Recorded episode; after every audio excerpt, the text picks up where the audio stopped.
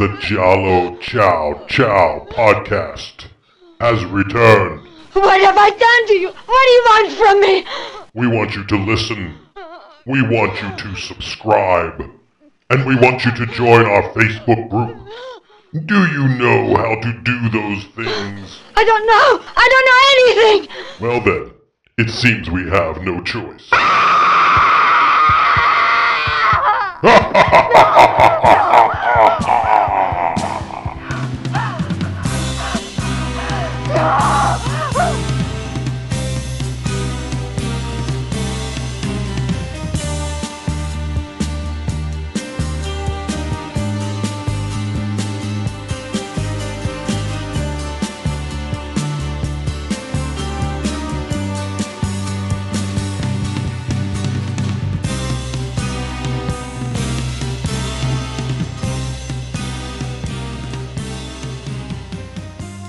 Ciao, ciao, everybody, and welcome to episode two of the second volume of Giallo Chow Chow.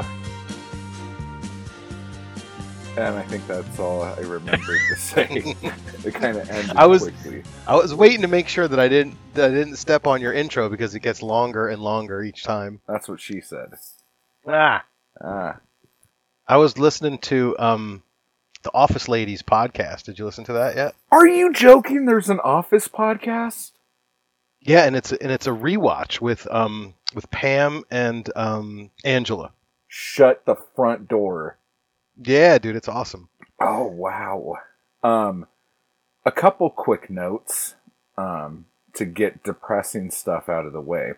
So Oh, last time we did an episode, we were just, you know, chewing the cud as they say. Right. And then I ended up with like a 102 fever for a Ooh. couple days. And I thought I had the COVID Right. and it got really scary around here. I was telling Zoe what to do when I die and everything, and she was getting all upset. And then, um, my doctor wouldn't see me for some stupid reason. She was being quite the twat, but um, told me to just go to the emergency room.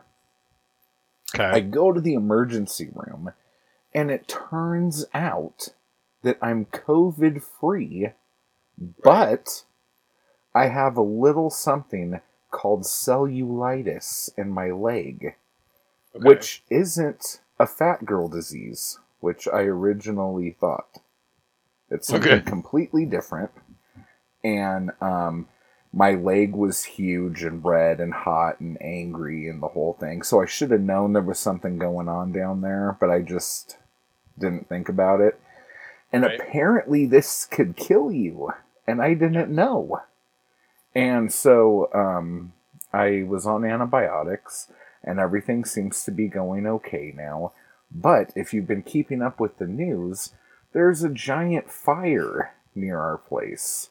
Oh boy. And now it's been burning for like four days. I think it's 30% contained, 30,000 acres burned.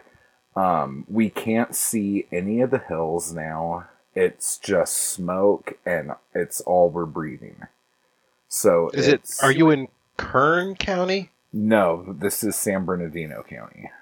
Okay. And the fire started in Riverside County. It's the Apple Fire, I think is what they call it. The Apple Fire. But yes, I'm seeing that. It's Yep. moved um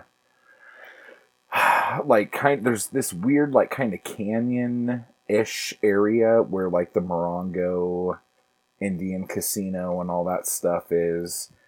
And I think they've evacuated that area and Pioneer Town. Um, but it's like like we're just a bit north of the fire, and for the last few days, the wind's been on our side, blowing the smoke the other way. Today, Right. it decided no, we're gonna blow at you now, Ugh. and it is thick. right.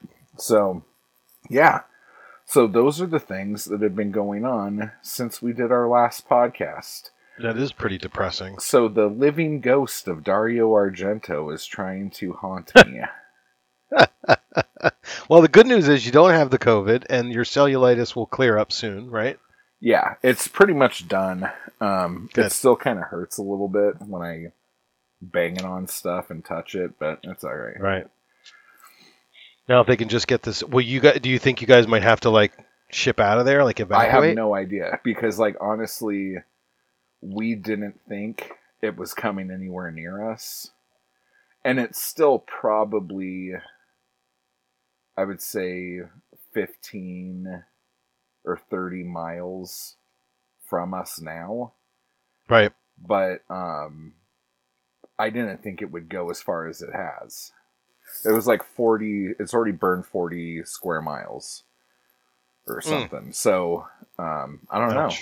It's weird, but we'll see, I guess. So I saw on um I don't know if it was Facebook or the Instagram, um, you shaved all your pubes off. yeah. Did you get manscaped or something? Nah, dude, I um, I I, I won't make this one of those long story longs because I've been listening to the old podcasts and I do that a lot. Um, I, I, ladies and gentlemen, if you're listening, I am trying to improve. I, you, your, your, your fearless podcaster here is is making an effort to to pay attention to every word that he utters in these podcasts in an effort to improve and make things better for you all out there. Um, and And that was a three Um, minute preface. So continue. that was a three minute preface to a short story. Uh, um, you know what it was? I started growing my hair during quarantine. When quarantine started, I'm like, yeah, dude, I'm going to be a hippie. And my hair got long enough where I could grab it in certain spots and, and, and you know, get a good chunk of hair in my hand. And I'm like, okay, it's working. And then every once in a while, I would see that like egg in a nest look where my bald spot was. And it was like, if I looked straight ahead into the mirror, you can't see it. But if I tilt my head down a little bit, it was there. And I'm saying to myself, I don't think this is going to end well. I got my hair super, super wet and, and combed it as as flat and as slick back as I could to see if I could have any sort of semblance of a comb over that would be workable. And I and I didn't. So then I started looking around at like the old hippies uh, that are in their 60s and 70s with the long hair, and I'm like, that's probably what I'm going to look like when I'm 60 or 70, but I'm not 60 or 70. And I, kind of need to look semi presentable. And I definitely will be growing my hair back again, but probably not for another 10 years or so. So- Well, it's like you got to have a lot of volume. And if you look at the movies we're watching now, these dudes have a lot of volume and they're able Dude. to comb stuff over and comb stuff back. And they're So much all volume. sorts of Oh my. God. Yeah, it's like it's it's shocking. Like the amount of like hairspray that's probably going in with a hair dryer. yep. It's like it's pretty fancy.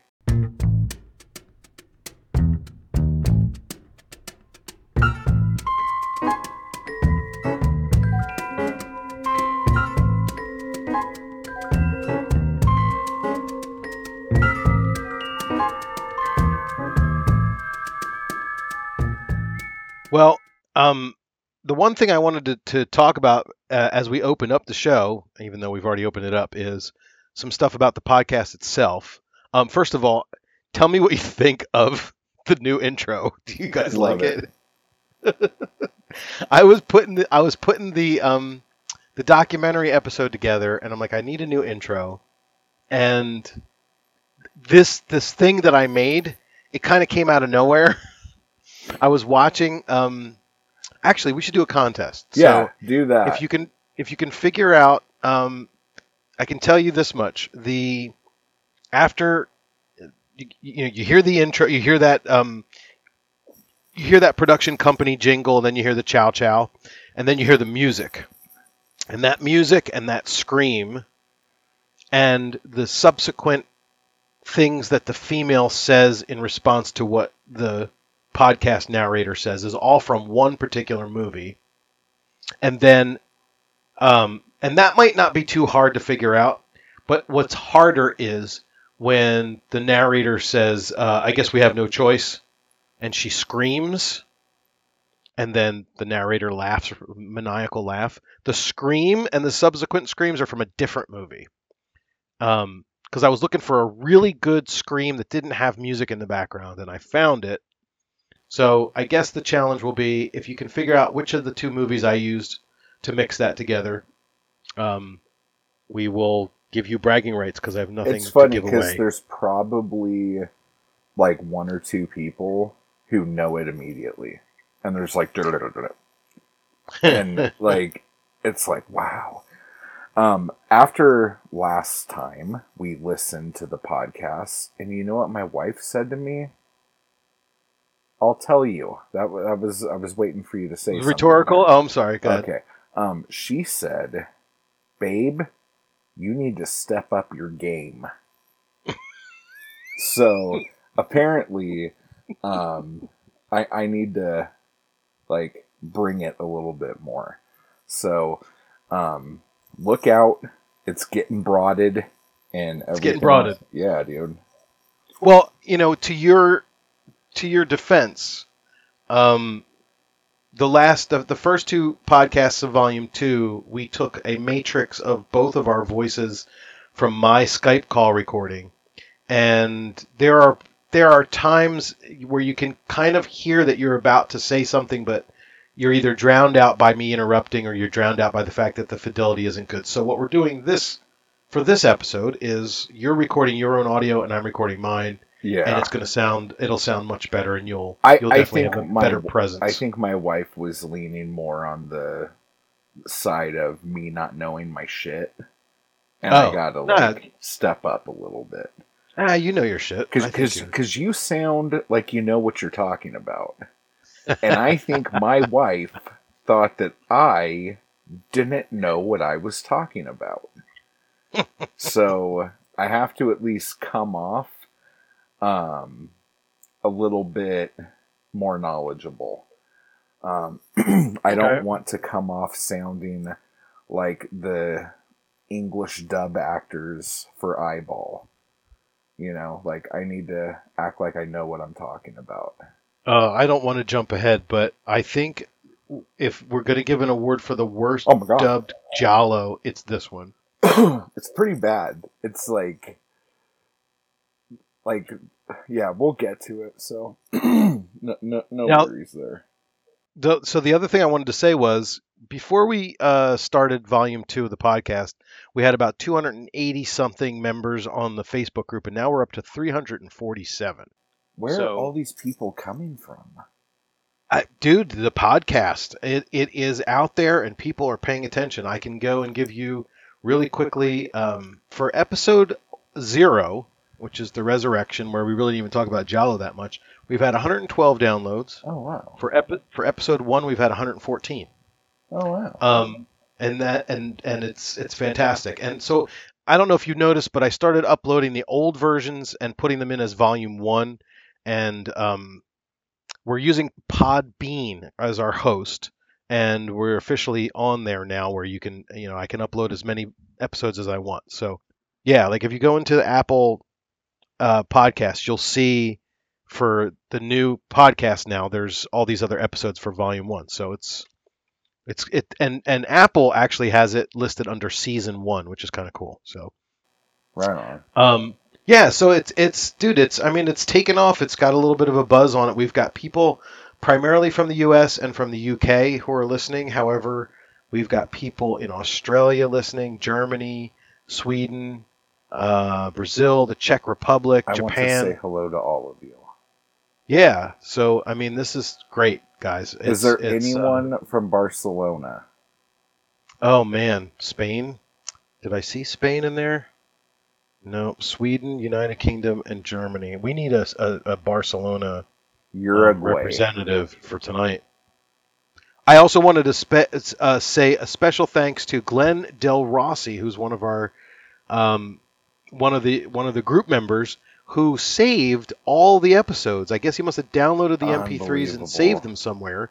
So that gap between 40 and 60, he filled that in for us. Um, so, and we have the eyeball episode that we were missing from, I think it was episode 10 or 11. So this is superfluous. So it's a little bit superfluous, but I've never had an in-depth conversation about eyeball with with you. So this will be this will be fun. Also, Al hit me up, our Yay, Italian Al. correspondent, and he told me he had a bunch of the episodes too. Um, I don't think he had the YouTube episodes that we did, Right. Um, which I still don't know exactly why we did that, but I'm sure there was a reason for it. Um, If I remember correctly, we wanted to do something live and we wanted to do do it video, and we used Google Hangouts, which ended up becoming eventually a YouTube thing. yeah, So basically, what I was doing in, in the with those old podcasts is we would go live, and even when we had um, eh, back in the 40s, we had Eric with us too. So we had Eric and you and me, and we were all on the YouTube thing. And then um, after we were done, it would show up on your channel, and I would go in, I would download the YouTube video as an MP3, and then I would edit it, um, and then turn it into a podcast. yeah.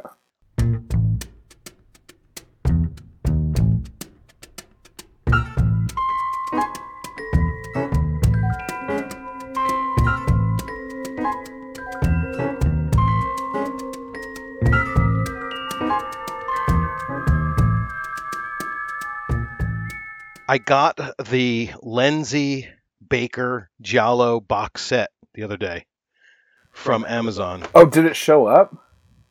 Yes, and um, unfortunately, I haven't had time to put any of the movies in to actually watch them, but it is chock full. And I would say to anybody out there who has a little bit of disposable income, Amazon has this thing for 70 bucks.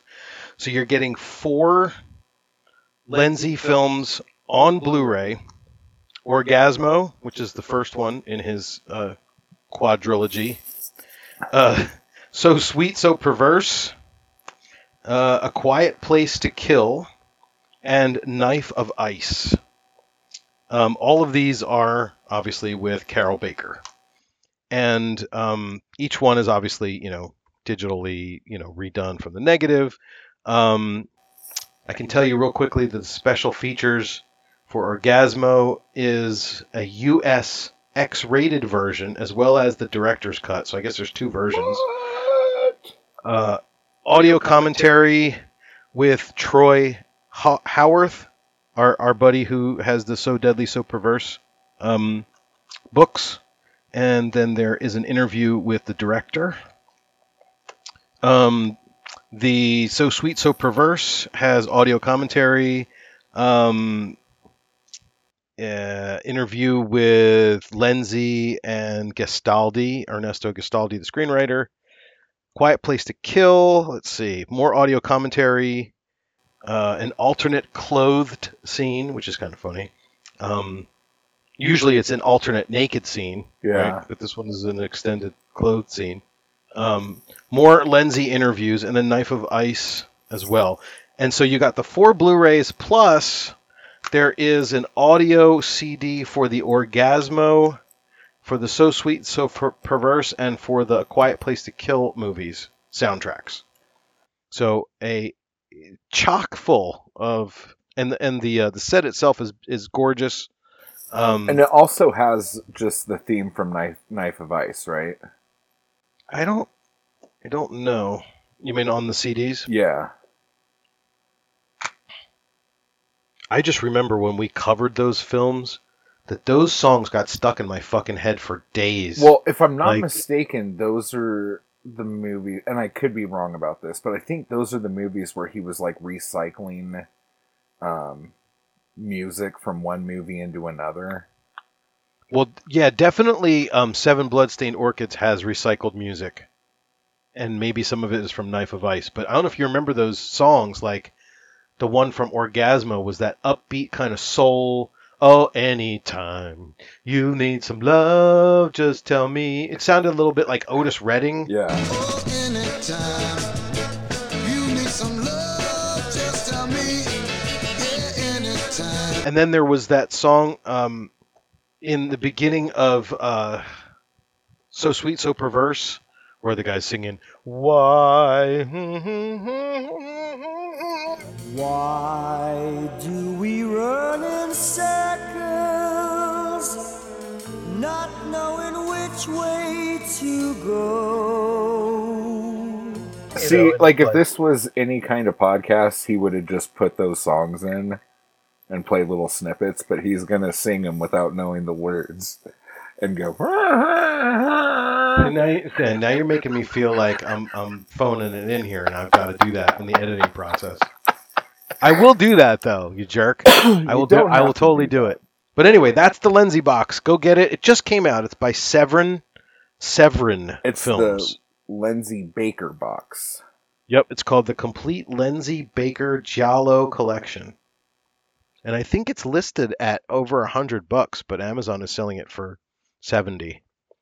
But the box itself is nice. Yeah, the bo- the box is great. It's yellow and red, and it's got you know artwork from all the movies, and it's got a picture of Lenzi when he was really young, like behind a camera. That's cool. Yeah, and and so uh, you know maybe on the next podcast I will have time to watch some of these, and I can comment on how they look.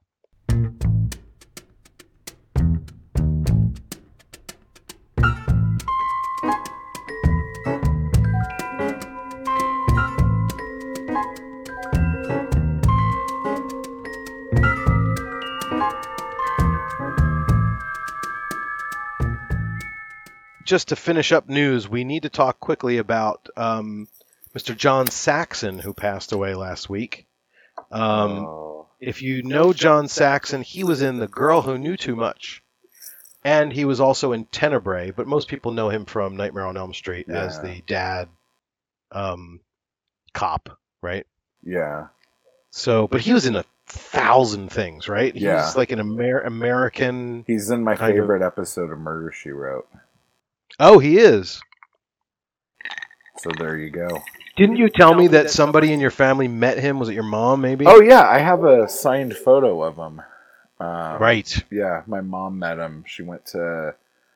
He was dating a friend or a fan. I, I, I can't remember how it happened, but after this play, they went backstage, and as you do when people come say hi to you and hang out, you're like, "Oh, have an eight by ten. I'll Right. sign it." So right. yeah, Nice. that yeah. So he he died very last week. So I was gonna say something um, last episode, but it seemed to be going long. But um, not really the same thing. But it is Italian. Um, a actor producer that I had worked with quite a lot who didn't give me my start in making movies, but the movies I made with him were like the biggest budget movies I made. If you understand what I'm saying. Um, he passed away. Um, Mm. D- uh, Domiziano Arcangeli. So Sounds um, Italian. yeah, he's very Italian. But uh, yeah, um, so that was weird. Um, we had a love hate relationship, but um, when we were like working, we were working and it was good, you know. right. Um, but so that's kind of um, that took the wind out of my sails a little bit. I'll say, Yeah, that kind of sucks. but um, I don't know. I just um, one of the things that we bonded over was our love of Giallo, and Nice. so that was kind of how I got in working with him in the first place. So um, it was uh, it's just weird when like people you know just aren't there anymore. Yeah. You know, it's it's strange. Yeah. The older you get, the more people die. Yeah. So there it is. Yeah, I mean, I, I know that people that are in their, you know, 70s, 80s, 90s typically make a habit of reading the obituaries on a, on a regular basis because I guess they're looking for the names of people they know. Yeah. That's that's you know that's what we have to look forward to. That's what they do in Fight Club. She looks at the obituaries so she could go to fun funerals. Spoiler.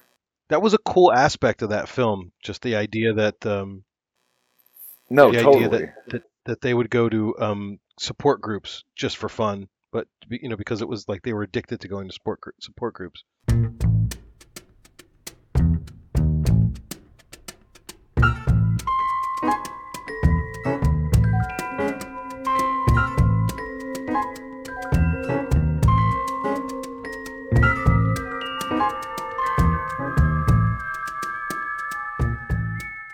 I wanted to open up a discussion. I don't know if this will be a, a quick discussion or a long one, but we have a new um, member on the group, and his name is, let's see here, Michael Logan.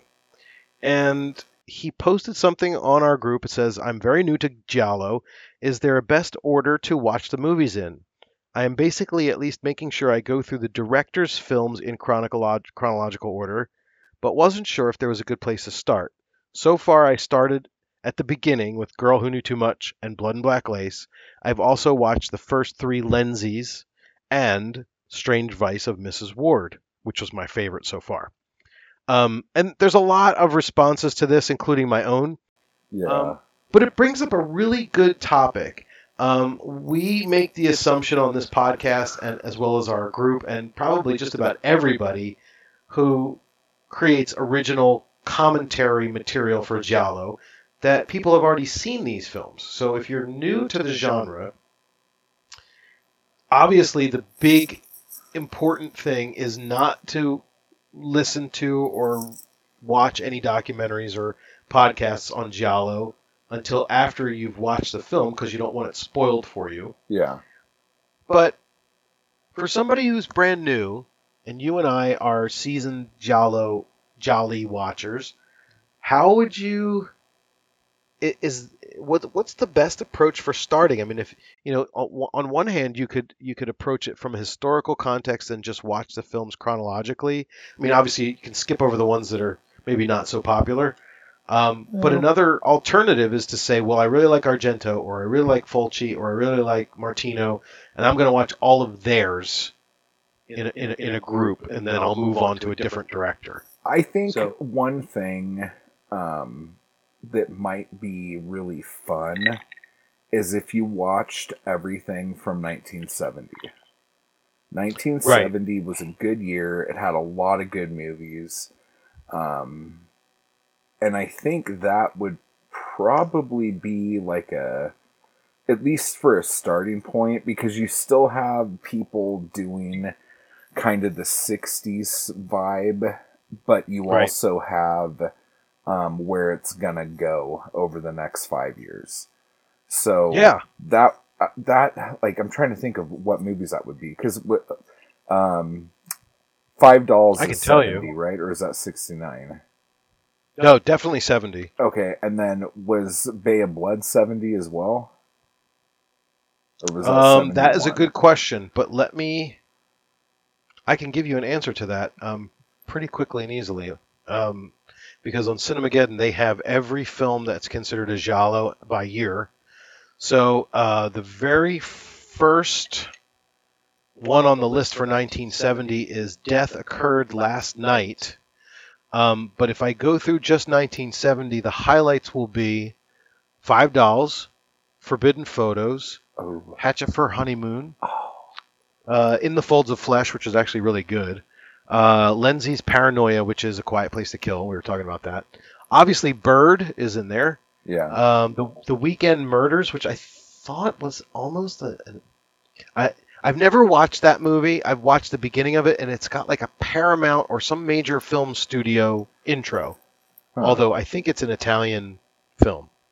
Um, so maybe actually 71 is better because uh, that's really it. Um, Bay of Blood is the first movie of 71, and 71 is like the banner year for Giallo. Um, Case of the Scorpion's Tail, Death Walks on High Heels, uh, Four Flies on Grey Velvet, Iguana with a Tongue of Fire, uh, Lizard Woman's Skin, um, Seven Murders for Scotland Yard, Short Night of Glass Dolls, Bloodstained Butterfly, Black Belly of the Tarantula, Cat of Nine Tails, Cold Blooded Beast, The Fifth Chord, uh, Evelyn Came Out of the Grave, Strange Vice. Um, Damn. uh, that's all 71. yeah, So, 71 is pretty fucking good, dude. Like yeah. that that probably wouldn't be the worst thing in the world to do. Damn. I like that approach though. I think I think I thought sort of the same way. Um, in other words, you know, unless you really want to be academic about it and start at the very beginning and kind of get a sense of, you know, what led up to Girl Who Knew Too Much and Blood and Black Lace, what you know, and then what happened immediately after that, and and then how did all of that kind of converge on um, what Argento did for Bird and then the films that followed. But if you're really interested in watching them for the sheer entertainment and you really want to know um, what the movement is all about and, and what are the you know what are the real hits what are the lasting classic films of the of the of the of the genre um, you start you know after a few of them have been out I think you're right. yeah. I think you, I think you start in the middle. I I think it's easier to appreciate the ones that came in the early to mid '60s after you've seen the ones in the in the early '70s. It's so weird because if you could imagine like being like just a kid in Italy in 1971 and every week a movie like that's coming out. That's like being a teenager in America in 1981 when Right. Every freaking amazing slasher movie was coming out, you know, like Yep. Yep. fuck, that's crazy. And I remember, um, the, f- I think the first horror movie I saw in the movie theater was an American Werewolf in London. And I was talking to my dad about that last weekend. And then I looked it up, and I think I was only like nine. And he took me to see a rated R movie, horror movie. Like, oh, it's really bad fucking parenting, don't you think? I don't know. I wouldn't take my nine year old to see a horror movie.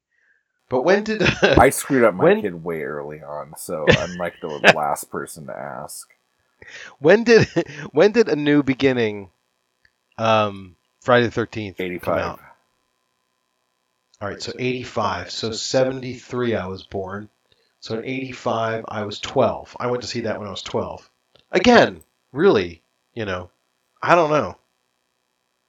I remember my dad saying something about that he didn't want to take me, but you know, he was going to take me anyway or so I don't know what it was. It, it's it, you know, it's funny that the memories that we have of the shit that used to happen to us when we were kids is probably so inaccurate compared to what really happened. Yeah.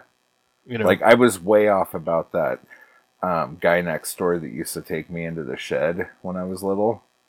Um, but it's all right. It's all good.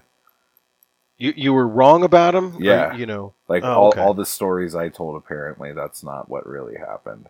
Oh, okay. So, So- it's like instead of instead of it coming out in therapy, it got suppressed even more. yes. I see what you're saying. So it's all good. So anyway, um, so uh, da, da, da, da, Michael, I think that's um, what we think. We think that you should go and start looking at the films from 70 and 71. And if I were to recommend some, I would say Five Dolls for an August Moon is a fantastic film. It's a lot of fun. I know it's one of Creep's favorites. It's very Um, fun. Forbidden Photos of a Lady Above Suspicion is awesome. Um, and if and if he's already watched uh, the three, the first three Lenzis, he's already seen A Quiet Place to Kill, and he's already seen um, Strange Vice of Mrs. Ward. Um, obviously, you can't really go too far without running into the bird with the crystal plumage. Yeah. You gotta watch. You gotta watch that. And then just Um, jump to 75 and do strip nude and eyeball. And everything will be okay. But Bay of Blood is a fantastic Oh, film. Yeah. That It's grew so- on me. I hated it at first. Yep. Yes, you did. It's so different than anything else that was was happening at that time. You know, Bava was way ahead of it. So there's your answers.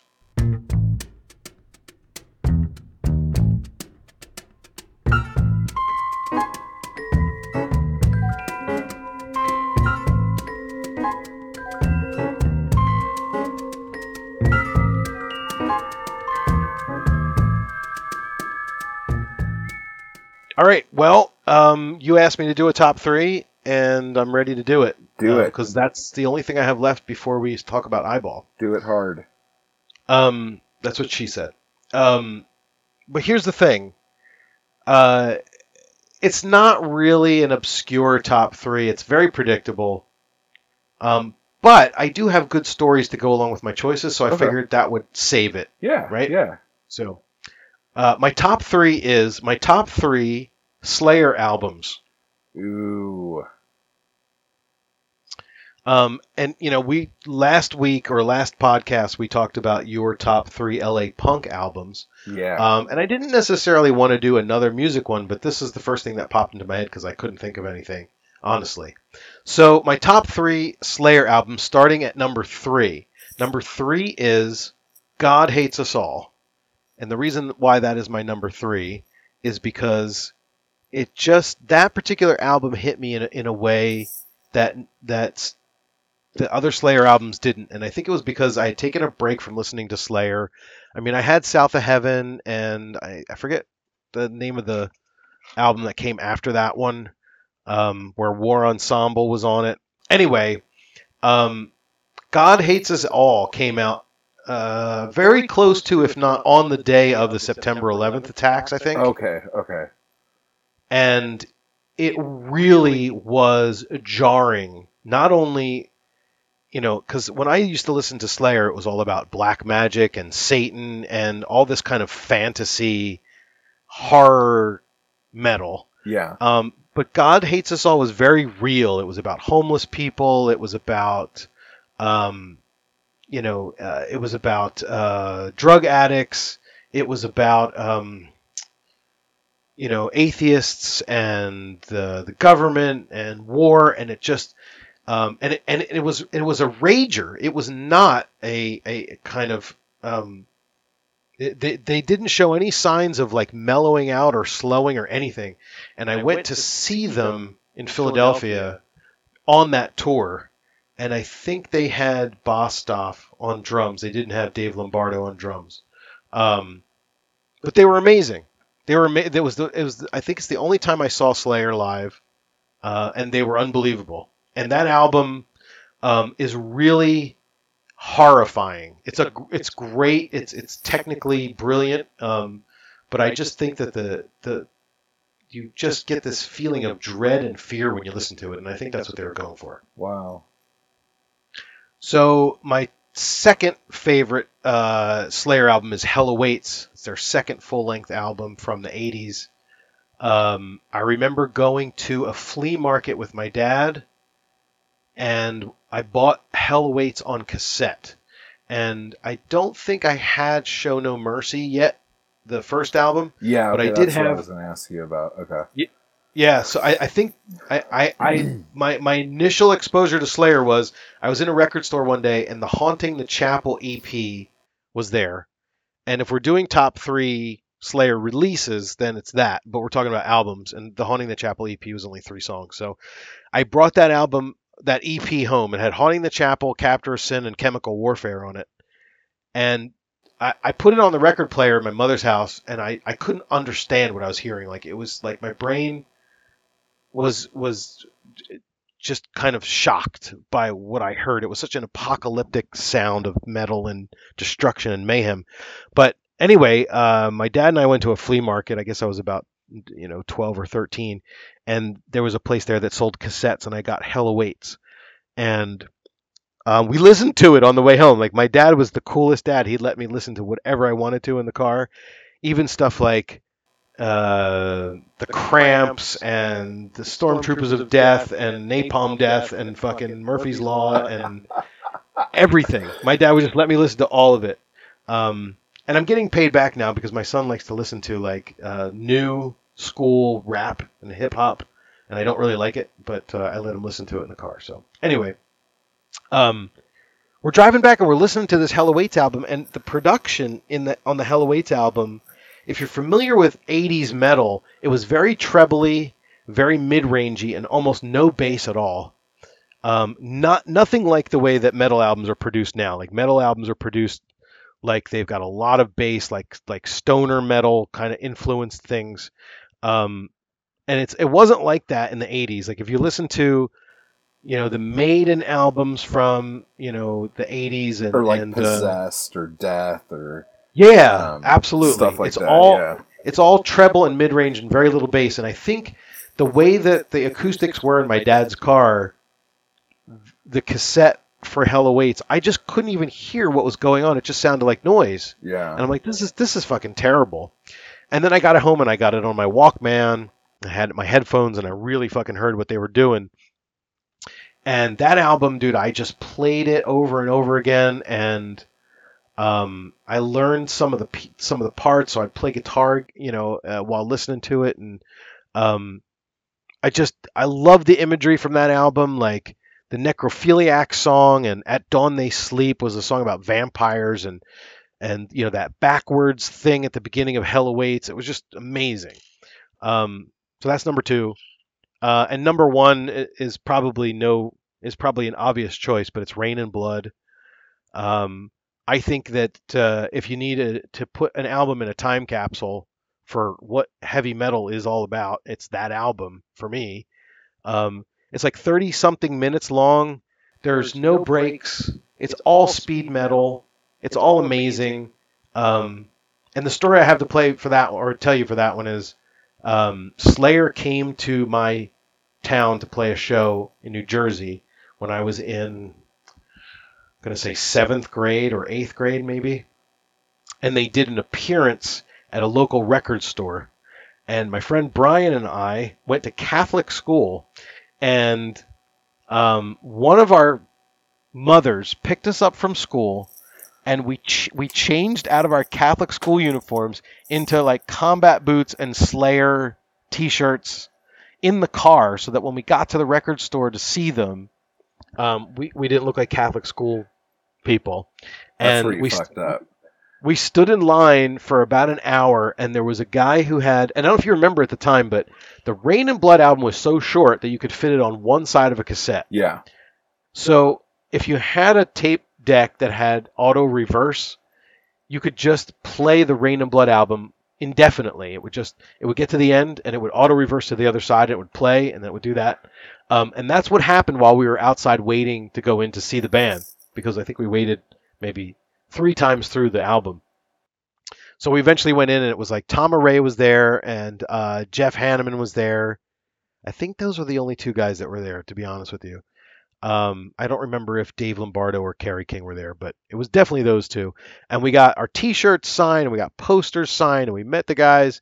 And unfortunately, I didn't get to go to the actual show because my parents thought I was too young to go to a a, a metal punk rock club in the middle of downtown Trenton, which they were probably smart to to do that. Um, but uh, that album, it's just amazing. It's it's uh it's a masterpiece of metal. Um, and there there are a lot of good Slayer albums, but those are the the ones that uh, I I always go to if I'm going to listen to to Slayer. I don't really. I mean, South of Heaven is probably number four. I don't rem- I don't remember what the other ones were. I think I listened to the one that came after God Hates Us All, which was pretty good, um, and maybe one of the ones they put out recently. But I don't. After Jeff Hanneman died, did they put out any new material or did they just tour? I want to say they did, but I'm not gonna. I can't remember. I think they did. Because they had Lombardo came back to the band and then left again, and then they got Bostaph back, and then they got the guy who played in Exodus to play for, um, after after Jeff died from that t- spider bite, which is fucking freaky. Uh, what year did that EP come out? The uh, haunting the chapel. Yeah, was that 83 or was that earlier? I think it was. I think it was eighty three, uh, eighty four. It says 84. Wikipedia.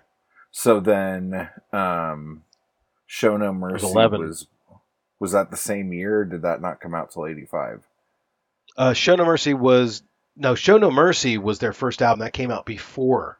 I have Uh, like this weird thing where um all those bands like um though and like even like Sodom and um uh Destruction and stuff like that like those like first like demo EPs Yeah. like they're so different than what it eventually sounds like.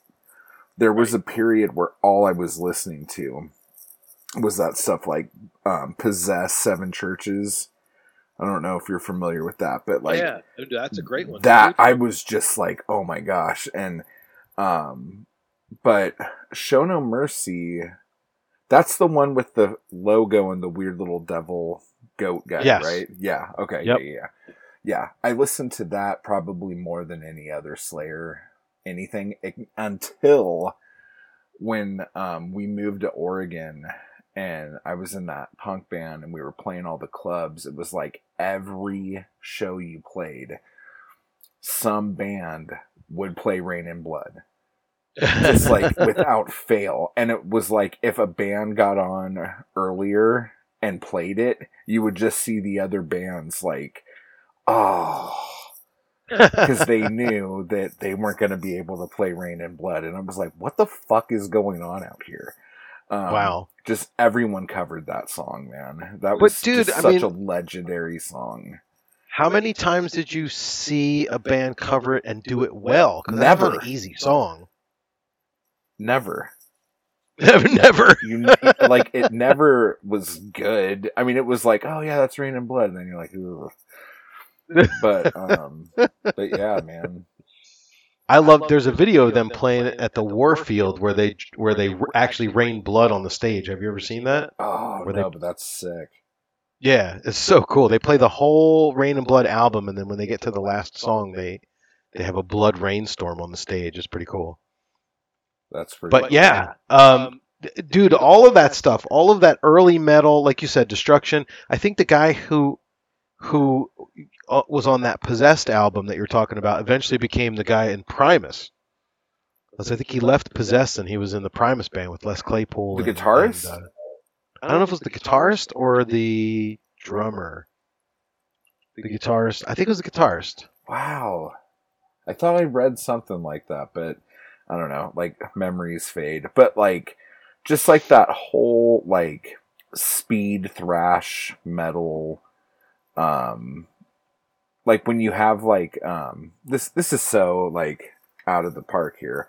But like from like Misfits Earth AD fr- Yeah. from that till like maybe the first um obituary album Okay. like all those bands that came out of there they all had these like bitchin demos or eps or um just and it was always like the hunt it's kind of like hunting down these movies we're talking about because Yeah. once they would get signed to a label they would have this like kind of overproduced album come out or whatever Yeah.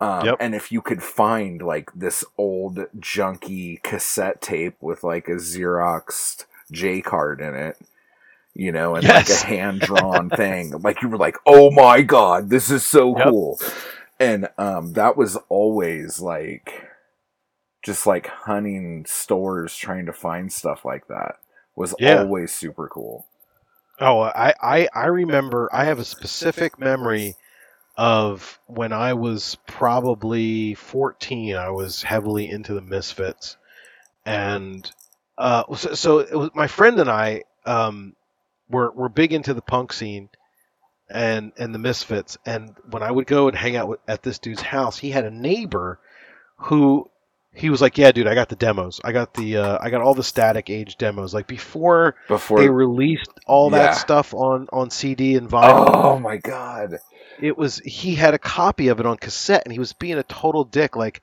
oh, I'm not going to make a copy of it for you because that's you know, like he he, he wanted us to give him stuff or like pay him or something. That's what I remember. Like the guy was a dick. was he gonna make you a copy or just to listen to it give him stuff No, he's no, he was going to make us a copy, but I think at some point we like figured out how to borrow it without him knowing and made copies. called called stealing yeah no that's so funny because like once like the internet became once the internet became a god basically and i could get anything i want whenever i want it like i could get like a sodom demo or like a Yeah. Mercyful Fate demo or Oh, um stuff like that just like downloading stuff online or listening to like people on YouTube who like, hey, I have this like seven inch. Um, I'm gonna play it on this video, kind of thing. Right. You know what I'm saying? Um, It was like so crazy, like because when you are out hunting for stuff, it's a completely different, like almost like life or death world. And now Yeah, everything is so accessible. And I there's agree. like this whole feeling that you don't have anymore. And this is just like, oh, oh, grandpa's yelling at a cloud, you know. But okay, boomer. but it's just like yeah totally but like when i finally got um and i keep bringing up this sodom demo because that was like one of these things that i was looking for forever and i couldn't find it and when i finally was able to just download it and listen to Yeah. it like it was cool but i just didn't give a shit Yeah. and i'm like well No, let me download I the agree. original shitty artwork. and I did that, and I'm like, well, am I gonna put it on a tape or am I just gonna like walk off now? It, it's like I don't know, man. Right. Like No, you're right. you lose I used little to- bit. I used to go. I used to go um, hunting for Misfit seven inches because they were like Oh, holy don't even get me of started like, on vin- that. like vinyl. Yeah. Dude, And let I me would- tell you, did you have the Misfits box set? Oh, this is this is getting crazy now. Did you have the Misfits box set? I no, I never bought it. Okay, well, there was a website. I think it was called Misfits Central. I could be wrong about that. But they have um, all of the different Misfits 7 inches. Right. Um, and it'll say how many were on black vinyl. And Yep. then there were like X amount on orange vinyl, X amount. Yep. And when I say X amount, I mean like uh 19. Twenty five. Yeah. Yeah. just like some weird ass number. Yep. And so for like the longest time, I was trying to find um, a 12 inch pink vinyl Legacy of Brutality because there Okay. were only 16 of those made. and I'm like, okay, I'm going to get that. And like from 2002, I would say to 2005, like I was just trying to find any rare misfits 12 inch or 7 inch or whatever wow. but at this time too i had a baby not me personally but i was kind of at fault You couldn't- yeah, you mm-hmm. couldn't really invest a lot. yeah and like going oh i'm gonna spend $200 on a 7 inch like really was like what are you talking about like is that oh, something you Oh, man. can really do but yeah dude like i'm sure other bands did it too but misfits were like crazy with how many different versions of Yep. all the different seven inches they had um, Well, I, I mean, I, dude, I, I can admit that I had uh, the Bullet seven inch, which was on red. oh I had I had the horror business seven inch, which was on yellow. I had um, three hits from hell. I had Halloween. Um, I had a couple of different Evilive versions on seven inch. The holy grail for me was the Walk Among Us, the original uh, issue, but But- I couldn't find it anywhere. And whenever I found it, it was way too expensive to buy, so I just didn't get it. were you looking for the different colored covers for that because there was pink Pink background and purple. Yep. was it the pink background with the purple outline on the letters I, I think so. I think Oh. that I I couldn't remember which one was the first issue, but one of them was, and and then you know there was a second. I think there was a second pressing that was in a different color. and they flipped it right it was like yep. yeah oh my god we're nerds And even like when Samhain would put out vinyl, they'd put out a million different versions, marbled this and and you know. yeah Um, so I still have a couple, but I sold most of them.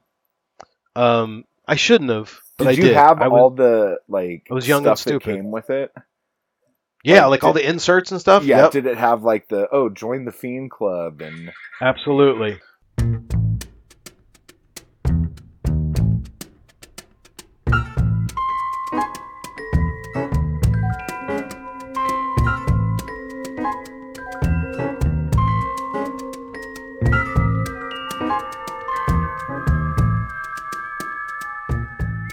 all right All so right, we're an well- hour in Listen, here's the point where I make the edit and put in the uh, dun dun dun dun dun dun because we're going to talk about this eyeball finally.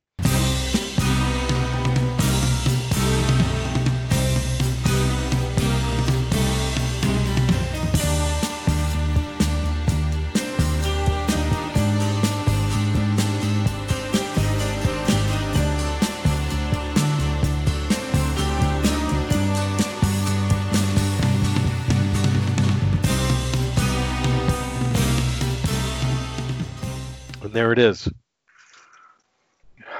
Dun dun dun dun dun dun dun dun. dun.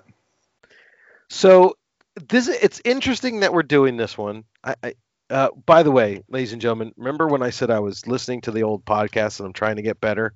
Yeah. Um, if you count the number of times I say it's interesting, and you, and you had a dollar for every time I said it, you, you could retire. So I gotta. it's not your fault that we're just talking about some really interesting shit. I mean, but I gotta find. I gotta get my thes- my thesaurus out and find another word for interesting. You know, riveting. definitely not. This is riveting. So this is a very unique film for us because it has been shrouded in all kinds of controversy uh, since the Chow Chow podcast started. Why? And part of part of it is because I had never seen it um, before you guys covered it, and then when you guys covered it, I wasn't I didn't get a chance to participate, and I didn't um, watch it until after you guys covered it. And when I watched it, I fucking hated it. yeah. Um, and then I watched it again because you really liked it, and I said, okay, it's not as bad as I thought. And then I th- saw it a third time in a movie theater with an audience, and Even imagine. that totally changed everything because it was just you know everybody was laughing at all the the awkward parts of the movie, and it was very entertaining. Um, and I did a very very super deep dive on it this time, and I went through all the scenes, and I and you know I've got some some comments and some quotes, and if you if you if you feel like buckling up and and going through, you know I can quickly um, do an outline of what's going on in the scene, and then we can talk about it. And uh. Well, let's talk about this fucking ridiculous opening. This is probably the worst part of the whole movie. Like the credit sequence. Yeah, so for people who um, haven't seen the film before or are brand new to um, listening to us talk, we're talking about Umberto Lenzi's movie called The Eyeball or Eyeball. Uh, its Italian title was Gatti Rossi in un labirinto di vetro, which means red cats in a glass labyrinth. I Um, think you said I, I think I heard a burrito in there. yeah, red red cats in a glass burrito. it was. um, it's also gone by the, the term of uh, the labyrinth of red death, the labyrinth of horror, the secret killer, the killer in a red dress. Um, as far as the cast goes, there isn't very many people in this that we see in other Giallo, except What's for uh, Mr. George Rijard, who plays Reverend Bronson. Um, he's been in a lot of movies. A lot, yeah. Like his middle name might as well be Red Herring. Right. George Red Herring Rig, uh, Rijard Yeah. or Regard. And that Yeah. the chick, um um Nubia, is that her name? Na- yeah. Nabia? what what's her name? Labia? Naiba? Iba. Naiba. I think they say Naiba, right? Naiba? Yeah. What was she in? She in something else? She was in something else. I can't remember what. It's hurting my head, but I've seen her in something else. Well, she, you know, she, she it's funny because she's always wearing um wigs in this thing. God, that blonde wig, dude. and, and she had the she had the big afro wig and i you know i'm not trying to be stereotypical here but i just thought that was her hair and then in another scene she's just got this tiny little head of hair so i guess the afro was actually also a wig. Yeah, the blonde wig she should have had on the whole time. That was amazing. That was the best wig of the film. Well, according to IMDb, she was in Salò, the 120 Days of Sodom. But I'm I've never really watched that movie. So anyway, um it was uh, written by Lenzi and somebody named Félix Tusell, and the music is uh, Bruno Nicolai. And I actually have a question for you. Um, yes. I was looking over the IMDb um, for Eyeball. Um, and I wanted to know I know this is one of those things where it depends on the movie and it depends on the director, but they're they're they've got a credit in there for the cinematographer. And I kind of want to know as from you because you're in the industry, um, how often does a director decide that they're going to be the cinematographer or what's the difference between the director and the cinematographer? Because i see pictures of directors behind cameras and i just thought that that's what the cinematographer did. Okay, now this is um not necessarily a touchy subject, but this to go back to Argento, this is my big beef with Argento is that um the cinematographer's job is basically like once the director has blocked the shot, meaning like he's telling um the actors where to go, where to stand, where to stop, where to turn, um, and where they're going to end up at the beginning and the end of the scene, um, physically, what they're going to touch, what they're going to pick up, all that shit. right The cinematographer's job is to light that room um, and kind of paint the room with light and make it um, visually uh, pleasing, basically. Okay.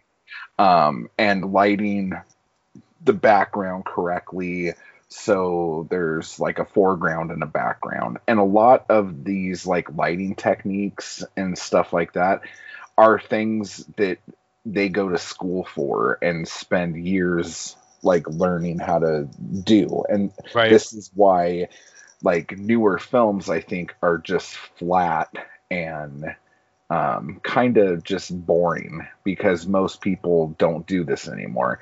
Right. And um, so if you have a good cinematographer, they'll take care of that.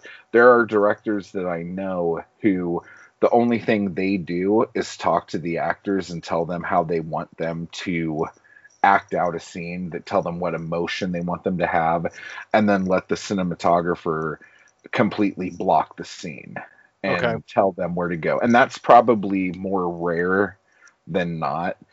Um, but and then I've worked with other cinematographers who just basically point a camera and they have lighting people who decide how to light something. But everything from um, any kind of camera movements to zooming, and there are so many fucking crash zooms in this movie, you could like get whiplash from it. Like seriously. But um, it's just it's I don't want to say it's a lost art because it obviously isn't, but um, I think every decade that goes by, people are getting um, worse and worse at it with Right. how technology is improving. Okay. So so this particular film has a credited cinematographer. Um, do most of these films have a credited cinematographer? I mean, is it possible that I you would see? so. I mean, sometimes you might see cinematography by, and then you'd see the director's name. I don't know if you see that every once in a while, but Because isn't it like I don't know Italian, but isn't it like Riggy or R G R E G I A? Isn't that? yeah, that that Sure. means directing. yeah. Yeah, regia. But there are some directors that actually run the camera. Right. But and then they'll also sometimes have a cinematographer whose job is to load the film. If they're basically like a assistant cameraman or a second AC, and their job is to just like light, um, load film, and um, make sure dolly tracks are okay if you're using that kind of stuff. Right. Because I think Bava um, in I want to say in um, Bay of Blood might have been Five Dolls, but I think he operated the camera on a lot of that. I could be so fucking wrong, but I I re- I I remember a story remember- about him building some sort of makeshift dolly for Blood and Black Lace. oh, okay. It might have been that film. I, I I remember hearing something about you know it was like it was almost like they were taking their cues from Godard because it wasn't Godard like the guy who invented all these crazy ways of moving the camera around that nobody had done before and Probably. Because for years, basically, it was like put the camera on sticks, and that's the end of it. Right. so, okay, good. Uh, let's talk about this uh, title sequence. Um, The reason why I hate this title sequence so much is because I understand this is where everyone got their ponchos, and that's like a big part of the movie. But the other big part of the movie is that one of the tourists is this girl who takes pictures. She's just taking a bunch of pictures. And they're acting like this ordeal of them running out of the bus in the rain is from her pictures. right. but she's one of the people running around Okay. with Yep. her camera hanging around her neck. So how is she taking these pictures? So this is just me like nitpicking. But Yes. like that's always bothered me. It's like, come on. Like really? Well, and you know, we, we have to make sure that we we also mention that this version of the film that we're reviewing is the most recently released Blu-ray, Yes, I did Um, that version. and you that's the one you watched. I and did. so it's it's it's not necessarily that important, but it's probably uh, a little important. I'm terrible with words. I, I have the biggest words. I have the best words, like the president. Um, well, you sound just like him right now, so keep going. I'm, Um, I'm really a smart guy. I, I- I'm a smart guy. I think that there is a little bit of a time shift um, compared to the previous version that we've watched. Um, I watched both back to back, and you can tell the pitch of the of the opening theme is a little bit lower. And if I look at the total running time between the orange version that we've been watching for years Oh, um, and this new version, the new version is a little longer. So it is a little bit on the slower side than Okay. what I remember. Um, and, you know, the thing about the opening credits is it's interesting. Uh, interesting. It's um, riveting. It's it's unique in that the opening credits highlight something that's going to happen later in the movie. Um, it's almost like a, a cue to, you know, the idea that there's going to be this one big moment in the movie that we're going to focus not on. that big moment. It's not though, right? That's that's what's weird. It's just like, hey, we got all these shots of all these like paper mache heads that are really scary. We should go this route. Well, but they went, you know, the eventually they go back there and that's where one of the characters gets killed. And I guess what I wanted to say about the opening credits was, oh, um, when I was a kid, I loved those fucking dark they were called dark rides. Yeah. They were at like the carnivals and Totally. I used to love them. Like it was just like there were black lights and glow in the darks and it was stupid and you knew that it was fake and dumb, but you loved it anyway. And it Uh, smelled like piss and you didn't care. Oh, absolutely. Yeah. There was there was one down at the beach where, dude, I swear to God, um, when I was a kid, there was a dark ride down at the beach in New Jersey called Dante's Inferno, and there was this giant demon, um, who was protruding from the top of the ride, and every so often he would spit like smoke, but it wasn't smoke; it was like steam or something. But when you got in line to get on the ride, the artwork that they had painted on the outside of the ride was so gruesome. It was like devils and there were people in these seas of fire, and the, the devil had like this this uh, sickle, and the sickle was coming through somebody's eyeball, and and dude, it was so Yeah, you can't do violent. shit anymore. and you know they've totally redone it. Like if you go down there now, the ride is still there. Uh, it's called Dante's Dungeon now, um, and the demon is still out there breathing fire every once in a while. But the artwork is completely redone and it's totally tame and everything. But anyway, I guess that was one of the, you know, I, I I I always think about the fact that you know the as as we evolve as humans, just like you were saying, it's less and less you, you you need less and less skill to be a cinematographer because of the technology. I seem to feel like you can apply that same theory to what used to excite us back then compared to now.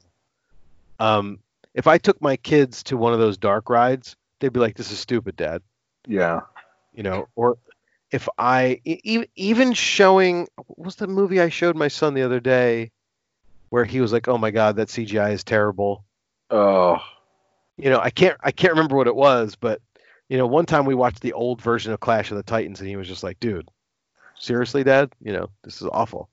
Um, but it back then in 1975, sitting in this little dark ride with all these little paper mache demons was actually kind of scary and fun, right? yeah. Yeah. So, so we have the opening credits. We have the main theme. It's a really good theme by Bruno Nicolai. It Which gets stuck I in will say on if you have Spotify, this um, is the only real Giallo soundtrack that they have on Spotify.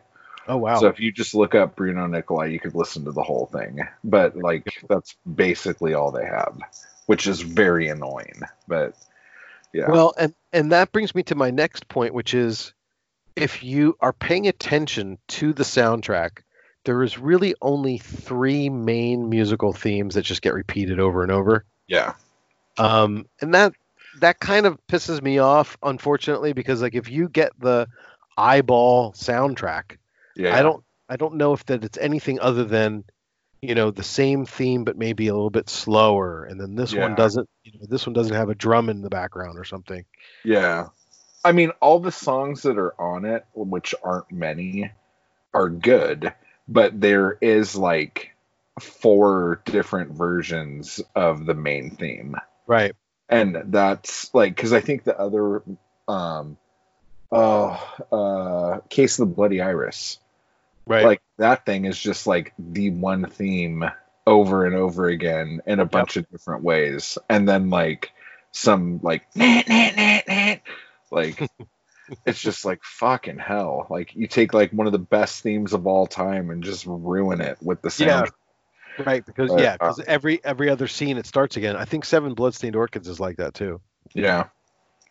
Um, but the but the pictures that we see, like you were saying, there's there's intercut with this first person view of this dark ride in the theme park, which you don't really know anything about. It just seems like this weird intro um, with that theme going on, interspersed with that moving camera um, or moving film. We have these stills of these people coming off a bus in the rain with red ponchos, and if you if you pay close attention, they show the same stills over and over again. Yeah. Um, they repeat them over and over. So And you could tell because the cowboy guy can't figure out how to get a poncho on. and he always has this look on his face like, what? What, me? Like, so it's just like, it, it is what it is. But um, you're talking about Mr. Hamilton. I yeah, know, I know everybody's name. I think it's mainly just to show or to like beat into your head that everyone has one of these ponchos and Yeah. that's going to come up Yeah, that comes up a lot, and I'll tell you what. One of the other things I noticed about this film is that they threw so many different like ideas of trying to figure out the answer with the clues. There's so many clues that lead nowhere. Um, it's it's overwhelming how much like information they're trying to like throw at you to like try and figure out the answer to It's so who the fun. killer is. it's Um, so All right, so the credits are over. We see the uh, the Paris airport, and we see this woman with red hair. She's uh, she wants to go to New York City. She changes her mind at the last minute and decides to go to Barcelona instead. Um, and then later on, we see her in the plane, um, and she takes some medicine. The woman brings her some water. Um, we're supposed to notice that she took a pill. You know, they make a big thing out of that. Yeah. Um, and my only question to you for discussion of this is because we don't know who this person is yet. Um, Yeah. Back in the 70s, was it really that easy to just change your flight to go somewhere else? Like, yeah, so. you can't do that now. No, I've heard, um, and this goes back to wrestling podcasts and wrestling knowledge. Um, that It some, would come in handy eventually. yeah, some companies would pay for your flights back and forth, Right. and you couldn't get them. Um, like some people would try to figure out ways to like milk more money out of the promotion. So what you would do is you would go um, and change the flight to something else, change that flight to something else, and Hmm. then um, get your ticket refunded. And by that time, instead of it going back on the company credit card because you've changed your flight so many times, you get the cash from it. Oh, a little scam. I see. Yeah. So like I know that's something that if you could do it in the 80s, you probably could have done it in the 70s. Yeah, but absolutely. what's more important here is the outfit that the stewardess is wearing. Not the Oh. stewardess herself because she like looks like she should be thrown out of the plane. But this in Blu-ray, okay? This in HD, beaming HD. That stewardess outfit popped so much. I thought I was watching a different movie. But wait, I'm trying to. I'm. I'm. I need to remind myself which stewardess are we talking about? Inside the plane or the one at the, at Inside the checkout? No, Okay. she comes and she's like, "Hey, "I have your water, Miss. Miss, Yeah. you ordered some water." And she's like, "Oh yes, I did. I need to take my pill now." So, um, but like that stewardess outfit was the most like Oh yeah, I'm looking at it right now. jaw Yeah, okay. dropping. Like, what the fucking hell out of a shower curtain is that thing? It was gorgeous. It's I just loved it. it's such a weird scene too because uh, the woman who's sitting in the seat, she's just staring off into space, and she comes over and she says, "Didn't you want some water?" And then she goes, "Oh, okay." And then she, and you know, and and then she takes her pill, and the woman walks away. Are you talking about the girl sitting next to her? Girl sitting next to her is just, it's just got this weird look on her face. She's like, I'm supposed to be at a Ramones concert. What the hell's going on now? Um, yeah, she's just like, ugh. Ay, ay, ay. Okay, so after this, we go to a very important scene, which is we're introducing all of the people that we're going to be spending the next hour and a half with. Yeah. Um, they're riding in a tour bus in Barcelona. Oh, And sorry. what did you say? I'm sorry. No, just that the dub for what is it, Mr. Hamilton? When the chick's like, you know, Spain, Italy, who cares? America's not that great. And he's like, oh my god, like he's gonna. He calls her a commu- He calls her a communist. That's Was you a communist? Communist, are you? Oh man. Well, It's here's so the pr- funny. here's the dub- problem. Here's the problem that I have with this is one of the problems I have with the movie. So we have Paulette who's by herself. Yeah. Um, we have Naiba and Lisa uh, who are the lesbian couple, yeah. and then we have this this guy who uh, is referred to as Romy. Okay, he's the one who's there with the video camera on the bus. Now, it never comes am- up again. what's that? The video camera never comes up again. No, no, not not once. You're right. And that would have, if he had been filming with that, we would have had moving. We would have had moving pictures of the killer in, instead of just a snapshot. Uh, but on IMDb, they credit him as his character's name is Robbie, R O B B Y, but he's never called Robbie. He's called Romy, yeah. and his wife is Gail. And then here's the other thing that they do in the film that really fucking confused the shit out of me the first couple of times I watched it. They have two young girls. I was gonna say the exact same thing, dude. Oh, it's so Impact. annoying. One's named Jenny. They're both there with their parental guardian types. But there's a scene on the bus where um, Martinez is looking at Peggy. And I had to go back and freeze frame so I could make sure I had the right person. Peggy was wearing an, wearing an American flag t shirt, and Jenny was wearing a white hat.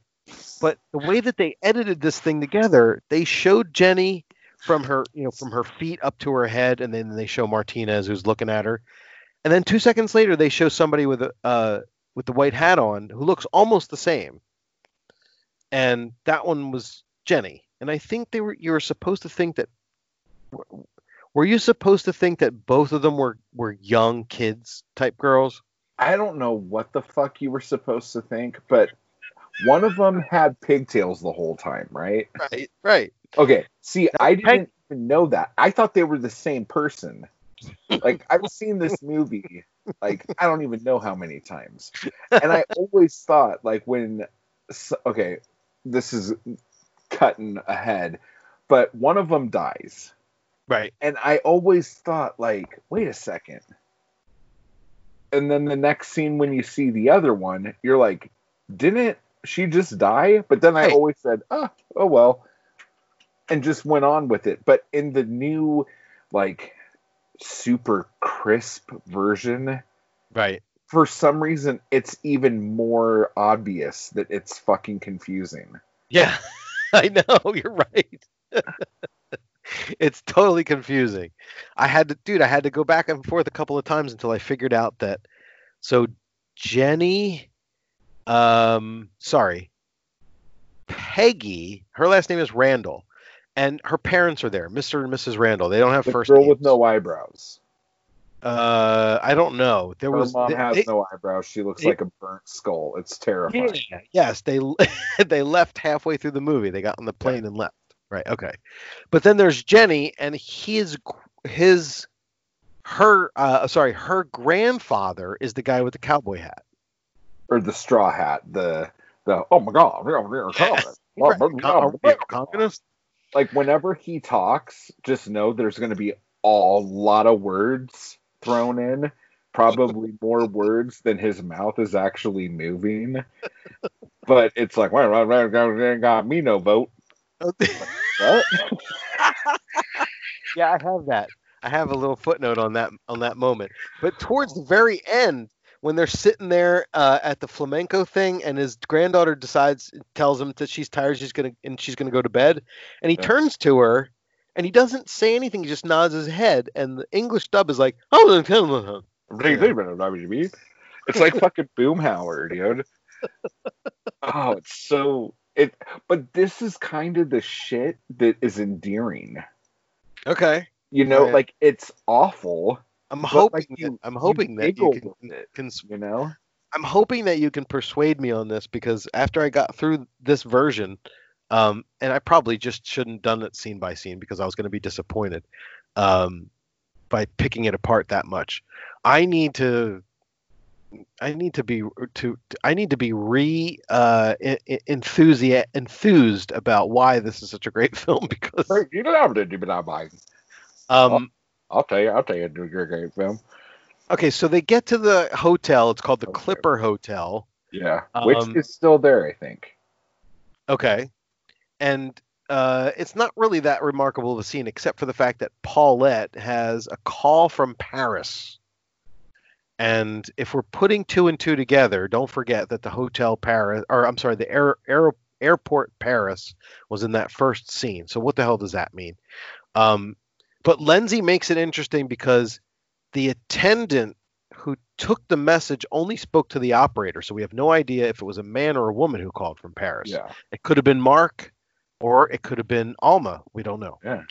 Um, and then Peggy is this is the first scene where Martinez scares Peggy with the with the mouse. yeah, Um, because he just carries weird little furry animals in his pockets all just day. happens to where he can wind them up and, and hand them off and and uh, and scare and young girls with it and then laugh. and then get crash zoomed. yeah, definitely. Okay, so then they go to this place called La Rambla. I looked this up. The Ramblas, they ca- kept referring to it as the Ramblas.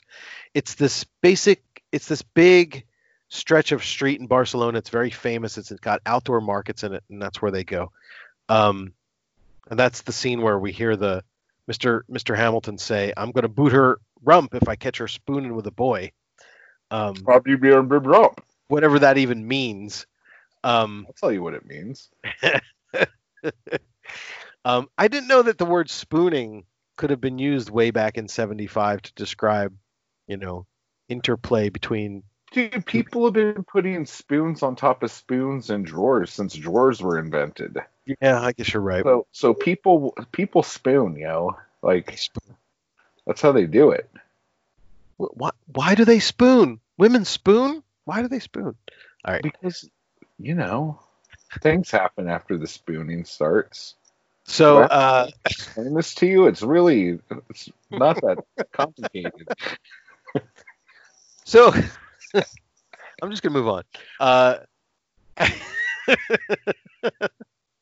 um, okay, so we so we hear Lisa re- regard the uh, chrysanthemums as the flowers of death for some reason, and then um, there's this local couple. We don't know who they are. They're hanging out. And sh- they're about to like make out, and she's like, "No, there's people around. I'll see you later." Um, she walks down. All of a sudden, she picks up the chrysanthemum on the ground and says, "Hey, is this yours?" And we got this point of view of this killer, and she gets murdered.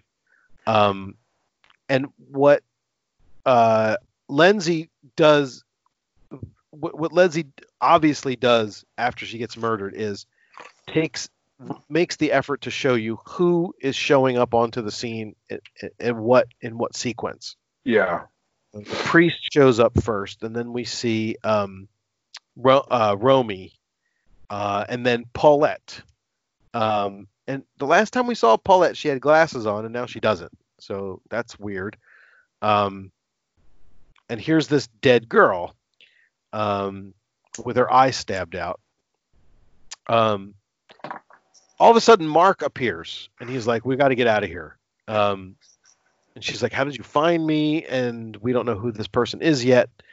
Um, and did you notice at the very end of the scene the camera pans up from the body to show that she had died on a tombstone? And I'm wondering why they did that, unless it was just one of those things like, "Hey, let's let's end this scene with this nice camera upward pan." I don't know. I don't think I noticed that. I I think that this scene works. Like they go into that that weird little area that's not quite where everything else is. All that stuff works. I think what was a missed opportunity is that it was no one from the party. They got killed. Yeah, it was just some random person in Italy. Right. And for the cops to be so uppity about this group that early on, I think it's kind of weird that I don't know, like that whole thing has always sat a little weird with me. Well, at what point um do, I mean, I know that the police are brought in um and they introduce them with, you know, the old old guard versus the new guard, you know. Yeah. Um The Danny do- Glover lethal weapon thing.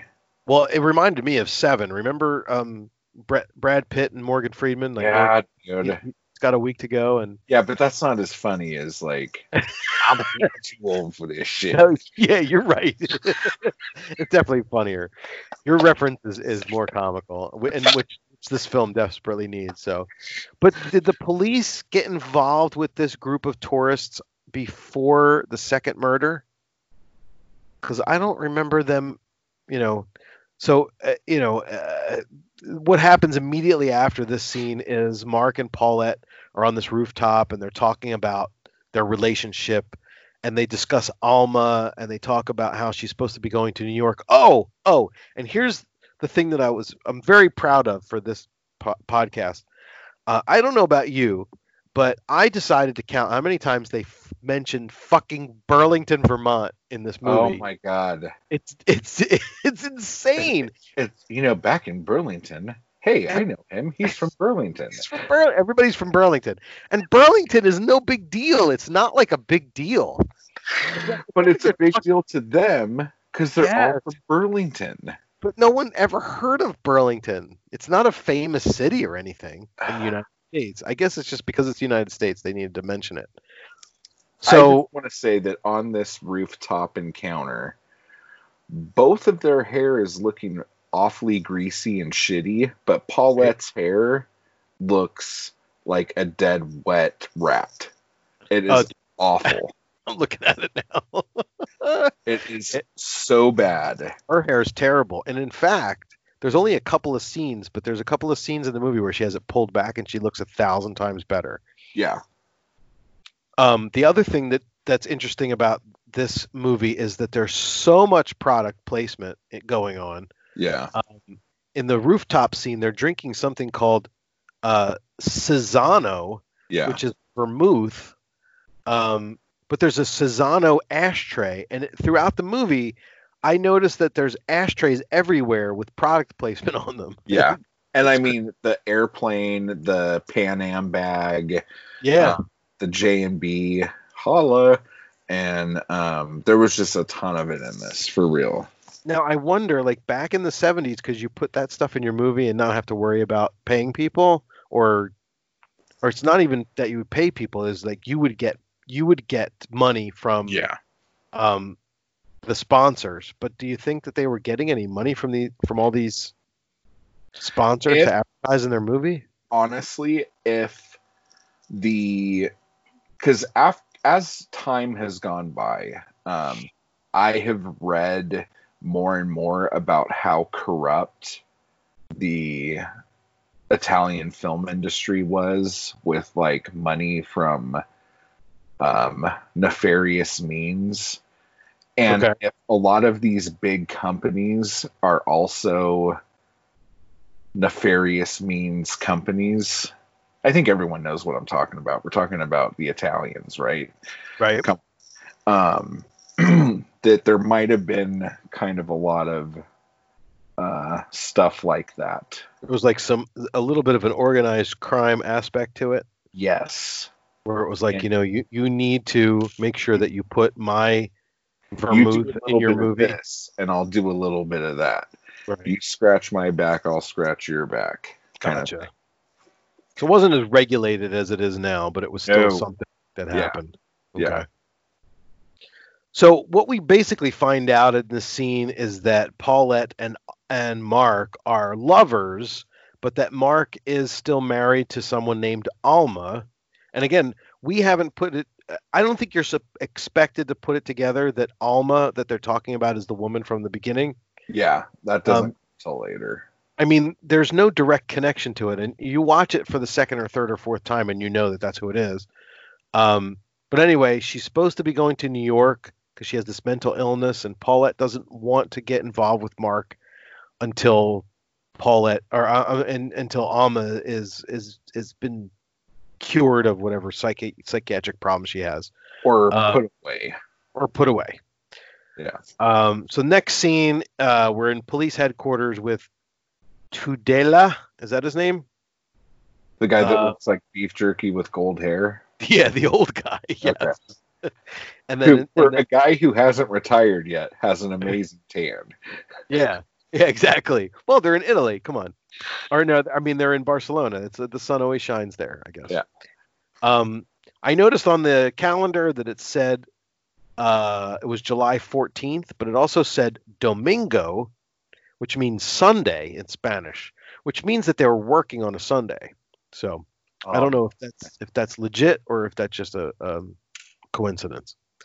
Um, And but they're basically it was in the month of Julio, was it not? Julio, yes, exactly, July. Okay. So they're talking about how uh, Tudela is going to retire and be a trout fisherman, um, and then they get a call about the first victim, um, and then there's an autopsy room scene, and the only reason I noticed that was because they were talking about um, the blade came in at a high angle, And while they're saying that, the camera is up way high in that scene, and I don't know if that was done on purpose, but probably. Um, and then, oh, I okay, so I know what it is. The cops have a report um, because Reverend so and so was was heard screaming or something. Uh, or no, I'm sorry. The no, he wasn't heard screaming. He reported that he, he heard the screaming, but he didn't Yeah. actually see the murder. Right? Okay. Yeah. And that's the other problem with Reverend. The fuck is his name? Reverend um, Bronson. Yeah. So they call him a minister, they call him a reverend, but he's a fucking priest. And only in one part of the whole movie does somebody call him father. But again, that's the problem with the dubbing in this movie. It's Yeah. just it's all over the place. Um but uh so let's see. We go back to the Clipper Hotel and um there's this really cool um shot that Lenzi does or whoever where it starts on um, one of the characters, but it zooms out, and then w- once it's done zooming, you have every one of the characters in the shot all at the same time, and I thought that was pretty cool, actually. Yeah. Um, there's these weird drawings on the back wall. Um, Paulette and Mark come in. Uh, they start talking about Burlington. Um, oh, and, and and Gail, that's Romy's wife Gail. she tells the priest that she and Alma went to school together. Yeah. Um, so that was supposed to be some sort of red herring, right? Like a, you know, Well, the Um, other thing about this too, in the Blu-ray definition, when I first saw this with the orange copy, um, I used to think she was quite the looker. In high def, she's Yeah. terrifying. yeah, she is. Uh, so that kind of killed that. So Yeah, Uh, Lisa, I think Lisa is probably the prettiest one in the group. which one's she? She's the redheaded lesbian. Yeah, yeah, yeah. So, yes. So, um, well, and then Alma is pretty hot too. So, but she's only on screen for a few minutes. Um. Okay, and then uh, we have another scene where Martinez has this fake bug that he tries to scare the girls with. Um, But you forgot the best bit, which was explaining how promotions work. oh, what's a promotion? You know that Hey, stuff you everyone detergent? everyone's like, "What? A promotion? A promotion? Promotion?" But here's the but i guess here's the other thing why is it that it seems like everybody in the tour group is from the same place because they probably came over on a Groupon thing. like I'm not being funny. Like I'm serious. Like there was probably some travel agency in Burlington that was like, "Hey, have this great three weeks in Spain where absolutely no one will be murdered." And- blah. and Burlington is a very small town, apparently. it, yeah well it kind of is actually i looked it up because i've been to vermont but i've never been to burlington i thought i was in burlington but i went to a place called killington vermont which is where they have a skiing um And that would just be two on the nose if they were all from Killington. yeah yeah that that they, they couldn't use that one No. because that's like Kill, uh, killington yeah Oh, okay. Uh, So then they go to this place called uh, Tibidabo, uh, Tib- yeah, Tibidabo. It's the amusement park. Um, again, I looked this up because I hear them say these words, and I'm like, wait a minute, this is probably a real place in Barcelona. Let me look it up. Um, and Jenny calls it the Coney Island. Barcelona's Coney Island, right? So um, this is where Martinez hands out all the ponchos. Um, they get off the bus, and then all of a sudden it stopped raining, and Lisa decides to go back to the bus for another roll of film. And Naiba and Peggy go into the dark ride. Now, after they go into the dark ride, Lenzi again tries to make sure that he shows you where everybody is. So we see Gail, we see Romy, we see Paulette, we see Mr. Hamilton, we see Jenny, uh, and we see Mr. and Mrs. Randall. They're all in that arcade thing, doing various things with you know whatever the the the, the attractions were there. Um, and then they show Martinez out by the bus. We don't know where the Reverend is. We haven't seen him. Um, and then we have the murder sequence inside the dark ride. Um, and it's pretty well done. It's pretty Yeah. kind of it's, it's kind of scary. Um, they keep showing that skull, and then they intersperse the skull with the gloved hand and the dagger. Uh, and that's the other thing. In the first murder, we see the red gloves with a dagger, uh, and in this one, we see the red glove with a dagger. But do we see the poncho this time? Yeah, you can. You don't see the front of it, but you can see that the arm is in a poncho. I think. I don't think you see the front of it. Okay.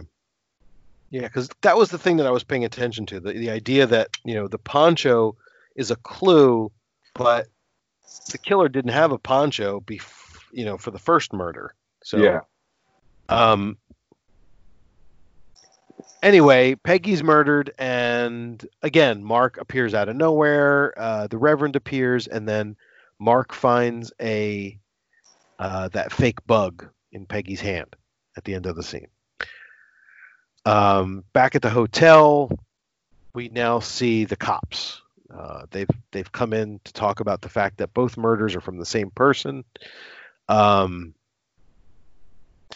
and then they start talking about this murder in Burlington, and this is the fourth time someone has mentioned Burlington in the movie so far. I'm keeping track. Oh. Um, they bring Martinez in uh, because of this toy spider bug thing that was going on. Um, He, Next- he lost it yesterday. what's that? He says he lost it yesterday. And then the other little girl, she's like, You're a murderer. You want us to pee our pants. Yeah, yeah, yeah. Right. He Yeah. he loved he loved watching her squirm. Okay. Um, now I have another question for you. These are all these weird dubbing things that I picked up. The next scene is the the girls, the lesbian girls, and Lisa says to Naiba, "Your lease is waiting." At least that's what I got from it. And I went back and listened to it a couple of times. I'm like, what is she talking about? She's sitting on the bed with no clothes on, and she says, "Your lease is waiting." And then they get into a fight. Over About her um what's the redhead's name? Lisa. Lisa. She thinks Lisa had a crush on the little girl who got her eye stabbed out on the ride. Which is just weird and creepy. Right. And then and then she like slaps her or something and then they make up. Very awkwardly. Yeah. Very very very weird. Um well, and so this is like the trend now. So we're back at the Clipper Hotel. Um Lenzi just gives us everybody sitting in their room. So we go from Lisa and Naiba, then we go to Gail and Romy's room. Um Romy And thinks this was th- this was Tenebrae before Tenebrae. Everything's all white and icy. Yeah, that's a good. That's a very good point. I was going to bring that up too. It's not. It's not the kind of movie that where there's a lot of darkness, a lot of shadows, and it's very it's very lit up. And in fact, um, I have notes down a little bit further down, but there's a couple of scenes where the hallway looks exactly like the hallway from Slaughter Hotel, Oh. and I'm thinking they used the sound the same studio. Um, it's like the hotel lobby um, where they've got doors on either on either side of the screen, and then there's a, a back a back wall with a curtain. yeah. Um, and those damn ball lamps are amazing.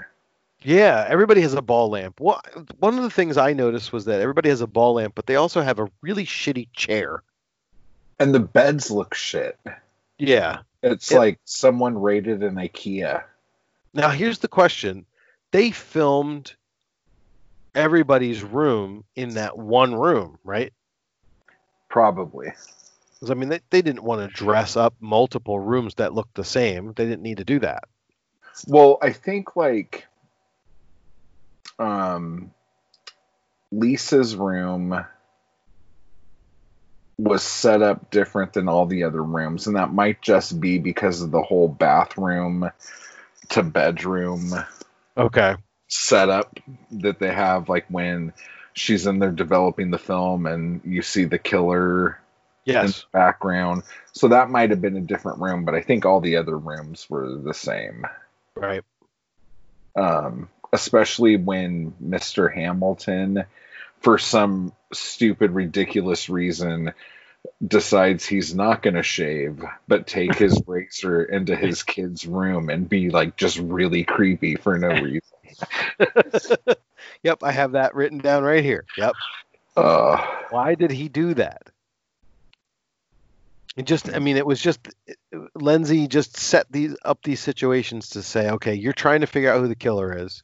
So let me put all these people in these weird situations he's like, where, you're trying to figure out who the killer is, and so am I. yeah, good luck. I don't have any idea yet. so Romy thinks it's Martinez.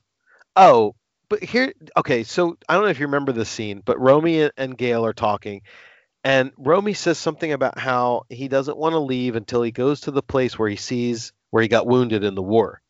Dude, that scene has to be a fucked up dub. It makes no sense whatsoever. Me and Zoe were watching it, and she's like, "What the fuck just happened?" What is he talking about? And then she's like, "Ha ha ha ha ha ha!" ha, ha." And it's like, what? Like, and if you're listening to this and you haven't watched the movie yet, and you're confused, that's exactly how the scene plays out. Right. Like, it makes no sense. Nothing happens. Like the only thing I can think of is that maybe he talks about it so much that she's tired of it. But they don't like play that up. They don't like set that up. It's See, just I- I got I I read so much more into it than that. I thought that when she was making fun of him about his war wound, and then he goes, "What are you inferring?" And I thought that the whole idea was she was inferring that maybe Romy is the murderer because he's coming back to Spain and he's got this chip on his shoulder because he got wounded in the war and now he's killing people. But that's that's not that's that's really like far that's fetched, what right? you're gonna do, you need to really lay that out. like we can't read her mind, even though half of her bleach has probably melted her brain. Like, like that was just the most awkward. That's probably like the worst, like scene in the movie. Like just for like a scene that makes no sense, doesn't set anything up, doesn't take you anywhere. Like if that scene was supposed to cast some sort of creepiness on him, I think Right. the next day what they do does a way better job of that. Like that scene probably shouldn't even have been in the movie. It doesn't move the plot along, it doesn't do anything. No, no, it doesn't. And the next But I also scene- think that might have been a bad dub. Like Right. in Italian, that might have been like, oh, that makes sense. Yeah, well, you know what? That's a really good point. Like I I'm always under the insum- the assumption that somebody wrote a script in a particular language and then when they do the dubbing, they try to translate the script into that language. But maybe it's l- a lot less uh, specific than that. Maybe it's like, okay, we have these this scene with these two people and we need an English version. So make up some fucking words to put in here. Yeah. I don't I don't know if that's that's what they did. You know, obviously in certain situations the the script, eh, you know, in the English version of the script, it matches what you think is going on, Do but you remember the documentary that had the voice actors that did a lot of the dubbing no. talking about how half the time they had no idea what was being talked about in a scene, so they just made it up. If anyone out there knows what documentary I'm talking about, um, I would love some help. Yeah, that would be great that, to hear. That was awesome. That was like just one of the best things I've ever seen. So they basically said like we were given a scene with no script and two people talking, and we just had to figure it out. Well, yeah, and then if I recall correctly, a lot of the times they do the dubbing, they don't know Italian. So Okay. someone's there to tell them like Oh, okay. Ro- roundabout what to say, I see. or Or somebody describing the scene, but they Yeah. don't know what the Italian is. but then I remember someone saying that There were some times when like we forgot a scene or something, and we would go back and no one was there to help us, so we just kind of would watch what they were doing and just make up our own little bit, and then just start laughing at the end of it. Like that's how they killed time. Oh my gosh, it's driving me crazy. I wish I could remember what that was. That's awesome. I would love to watch that. All right. So um, the only other thing that's important is that um, in Reverend Bronson's room, he's got a picture in his Bible of him with a bunch of students, and I guess we're supposed to remember that because it Yeah. comes up at the very, very end. Um, which, and I don't understand what it has to do with anything, but we'll talk about that later. Uh, then in Paulette's room, Mark comes in and he calls New York and he finds out that Alma isn't there. He calls Burlington. This is the fifth mention of Burlington. Um, I guess he's calling their house. No one answers there. Uh, he has a bad feeling about this. He goes back to the rhombus, to the scene of the first murder, and then uh, the girl who gets killed, her boyfriend, shows up and chases him away. Um, but Reverend Bronson just happens to be there and happens to have a message for Mark that says that his wife is at the Hotel Presidente. Um, so Mark goes to the Hotel Presidente. And then there's this weird thing where, again, I don't know if it, it originally, I don't know if it was a dubbing issue, but he he goes to the hotel. He asks for Mrs. Burton, and there's no Mrs. Burton, and so he says, "Oh, I mean Foster." Burton is her maiden name. So, uh, what's the deal with Mark uh, saying that Foster is her, that Burton was her maiden name? I didn't understand that. Like I honestly think Foster's probably the maiden name. Can and she registered. She registered under Foster. Yeah. But So then, he- like, how would he know that? He he he knew to to ask. uh, Well, uh, you know, if we're skipping ahead and revealing the the the, the secret, somebody else registered. Yeah. It wasn't even Alma. So No. how did that other person know it was Foster? Yeah. Yeah. But anyway, I thought it was a dubbing issue where he said, um, I thought it was a, a lost in translation kind of thing where he said, "Oh, um, um, Burton is her maiden name," but really what he meant was Ber- Burton is her married name, and I th- I just thought it was a dubbing issue, but it turns out later on that he knew to ask for her maiden name because he figured that she'd use a different name or something. Yeah. Because when she's like, "Why don't you just go to the cops?" and he's like, "I can't." Right. Well, the whole thing about Mark revealing little bits of information about what he's doing to Paulette Yeah. was just really fucking aggravating. Like, Well, it's aggravating once you know the story and like what you, once you know like who the killer is and everything. Because everything he says and does pisses her off more. Because shit that she didn't know in the first place. So it's like, okay, you're just like poking the bear now. Like what yeah, you yeah. yeah. Yes. Well, he tries to go into her hotel room. The shower is on for some reason. Um, there's a picture of him with Alma. Now we can finally say, hey, that's the woman from the beginning. Yeah. Um, there's a bloody dagger on the floor. Mark picks it up. And now we have a do. As you do, as you do, and Yeah. you put your hands all over it, you touch the blood and everything. Yeah. Um, then we have this flashback sequence of Alma laying by this pool holding the dagger. Um, and then you have the Argento. God, there's something I just. Uh, that com- that comes later. He definitely does. He definitely goes through that thing. Like I know there's something about that. What happened? If we're, if, if we're jumping ahead, where he talks about he's he's talking to Paulette about uh, when he found the body or when he found Alma, and he said, "You remember I was driving a Plymouth back then or something." I think it was a Pontiac. Was or like, "Yeah, Pontiac. I was driving a remember. Pontiac. And I, and you know they did that so that the next scene you see this that particular type of car driving up and you're like okay it's Mark you know we know we're going to a flashback here Uh, Lenzi did not have any faith in his viewers whatsoever he was like okay let And again, I think that's the dubbing. I think they were like, okay, do we just sit here and not say anything? No, let's. Hey, remember I had this Pontiac, and I had that nicely cut, fresh green lawn, and like most people, my swimming pool's in the front yard.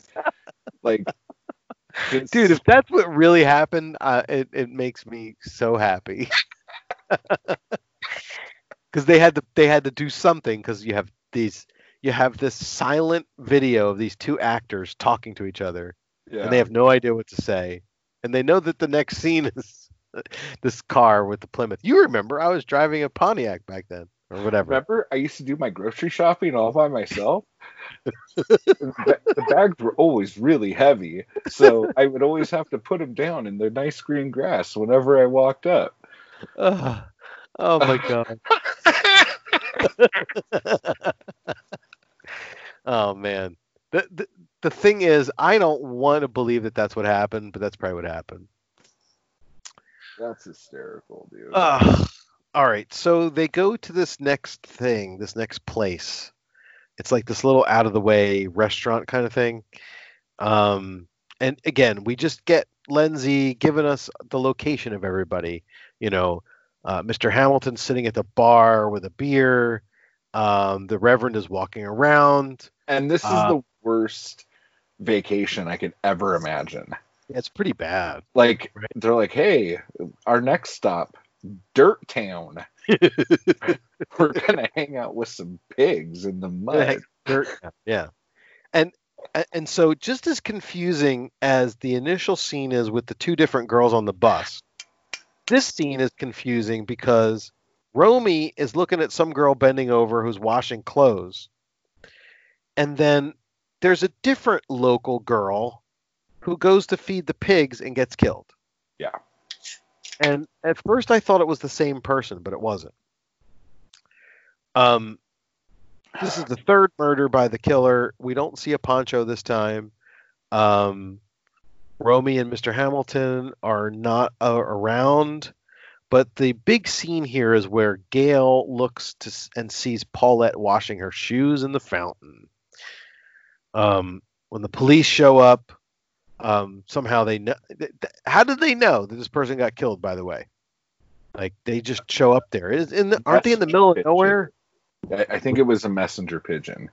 Okay. like- but the other thing that was funny about this, when the body falls down, it falls down on the outside of the pen, and Yeah. it keeps showing these shots where the body's inside the pen getting eaten by pigs, outside of the pen, not getting eaten by pigs, inside of the pen getting eaten by pigs. It just like. I'm like, what the fuck is going on? Where's the body? Like, I definitely noticed that. I'm like, wait a minute. because like if she didn't go into the pig pen, her shoes probably aren't going to be covered in mud. Right. So, yeah, what are you going to do? Well, and, th- and then that's the thing. Like, there's all of these weird, you know, where they try to be. It, it, I think it tries in some of these scenes, like this scene and then some scenes later on, it tries to be very like poliziottesco about it, where they're, you know, they're being very matter of fact about the logic of why Paulette would have mud on her shoes. Um, and and, and none of it makes any sense. It's not logical at all. But I remember the the one cop says something like, "Okay, well, she was walking in dirt, and then she washed them, and that's why there's mud on them." And I'm like, that doesn't make any fucking sense. Yeah. Um, It's like, well, you know, if you're gonna walk around here, your shoes are gonna get dirty. So that's and then couldn't you look into the pig pen and see if there's like platform heels, like Right. in the mud, like footprints. Like right. I would be more concerned about footprints than if homegirl washed a shoe. Right. Like those weren't like just like sneakers, you know? No. Like no, they were like strappy platforms. Yeah. Yeah. And she just and she always carries a second pair just in case. You know? Who doesn't? Never know. Well, Mark What's discovers funnier than this is that Romy like is all cut and beat up because he apparently said something and then kind of grabbed the girl, right. the other girl, and his wife isn't pissed off about it. Like she might be a little like he tries to pull that shit in Burlington all the time. Obviously, I mean, you know, it, this is this is the way it is back then. That's what the you know good. the husbands with the wandering eyes. I don't think they have a very good marriage. Let's just say it. You know. Let's- Yeah. Let's, let's call it what it is. You know, they've She been fighting the whole time. She probably married him when he had a full head of hair. Right. And she thought he was cool because he was a war veteran. He probably had a car. and he had that video camera. like a like a like a Pontiac. But he kept saying stuff to her like, ah, you're just tired. Otherwise, you'd be enjoying this. It's that damn menopause fucking you up. you're just a ridiculous woman. Have another cigarette and a drink, you lush. hey, do you have any tranquilizers? Oh yeah, I carry them in my bag all the time. Cool, because my wife can't get to sleep. She's a nut. Oh, by the way, why do you have a straight razor? I ran out of safety blades. Okay. Do you have any illegal narcotics? I'm trying to murder my wife and make it look like an overdose. Oh yeah, yeah, yeah, yeah. All right, ladies and gentlemen, we're we're jumping around here. Ah, sorry, sorry, sorry. That's okay. That's okay. So, um, so, So forehead says what? so Mark goes back to the Hotel Presidente, finds out that Mrs. Foster, quote unquote, has checked out and booked a flight to New York, um, but she left the photo behind. Then Mark goes to the airport, and they have this weird sequence where Mrs. Foster is getting paged over the intercom to come to the gate because her flight is ready. And then there's an attendant in the foreground who takes a phone call. And right after she gets off the call, Mark goes and talks to her and says, What about Mrs. Foster? And she says, Oh, that was just her. She canceled her flight. And then he's like, "Where did you get such an awesome helmet?" yeah, right? She does have an amazing helmet. Uh, yeah. So that's all weird. And then he's like walking around. I'm and- so glad you noticed the helmet because oh, how would I not notice that? It's like, is she gonna fall out of the plane and they're afraid she's gonna fall on her head, so they want to like make sure like she doesn't hurt herself. It's bad. what kind of an? I mean, is she a stewardess? What is she? She's. I don't know. She could have like a beehive hairdo inside that helmet, and it'll be okay. It's like a Bobby helmet.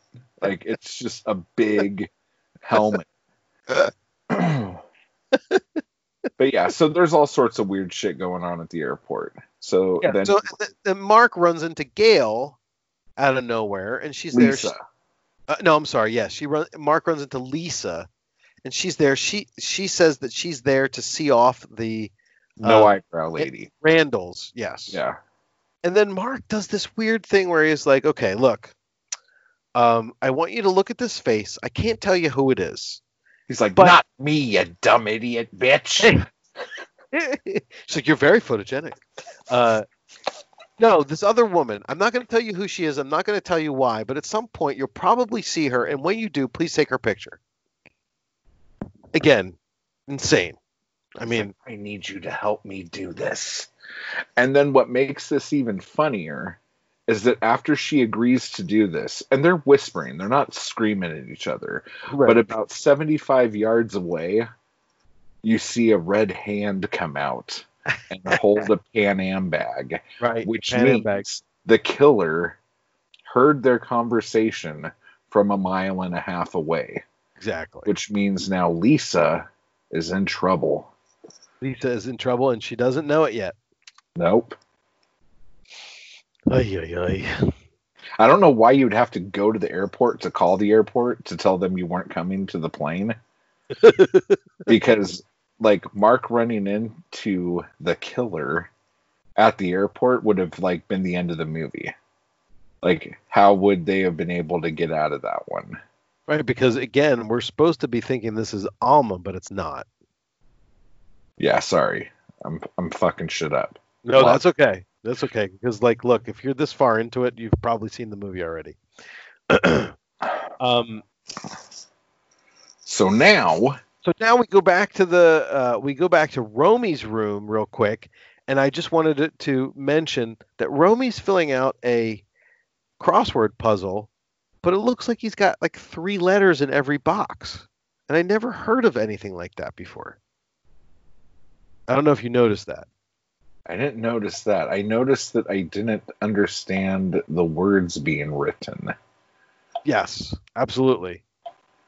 But it looks like, you know, in a crossword puzzle, each box is one letter, right? And he was just being sloppy with it. He had three letters in each box. It was crazy. Um, I don't, I don't know. And then, and I'm then he, go back. and then he asks Gail why she went to the Hotel Presidente, and she says that's the best hairdresser in Barcelona. Oh, because he checked her Matches. yeah. Because he assumed that she was off gallivanting with some young stud who has not been circumcised. and wasn't injured in the war. Yeah. So we're back at the police station. Uh, the calendar now says July 18th, so four days have gone by. Um,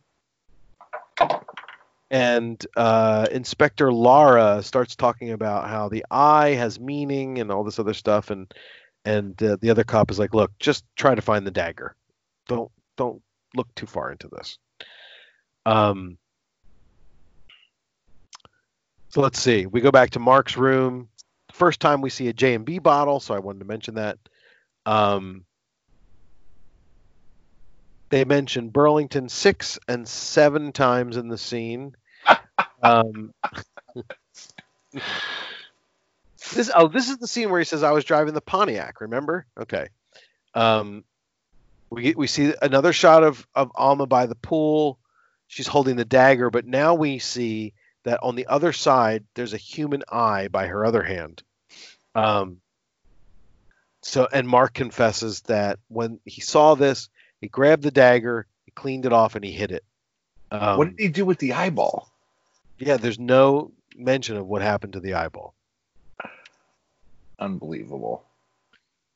Um, So basically, he's trying to cover up his wife's murder spree because he might have been pediddling his doctor's baby.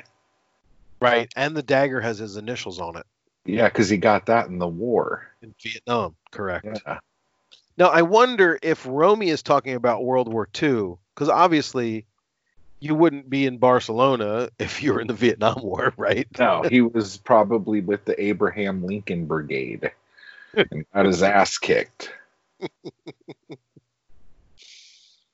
Uh, then they go to the disco. Now that's a great scene because Oh, the, mu- this is music awful. so bad.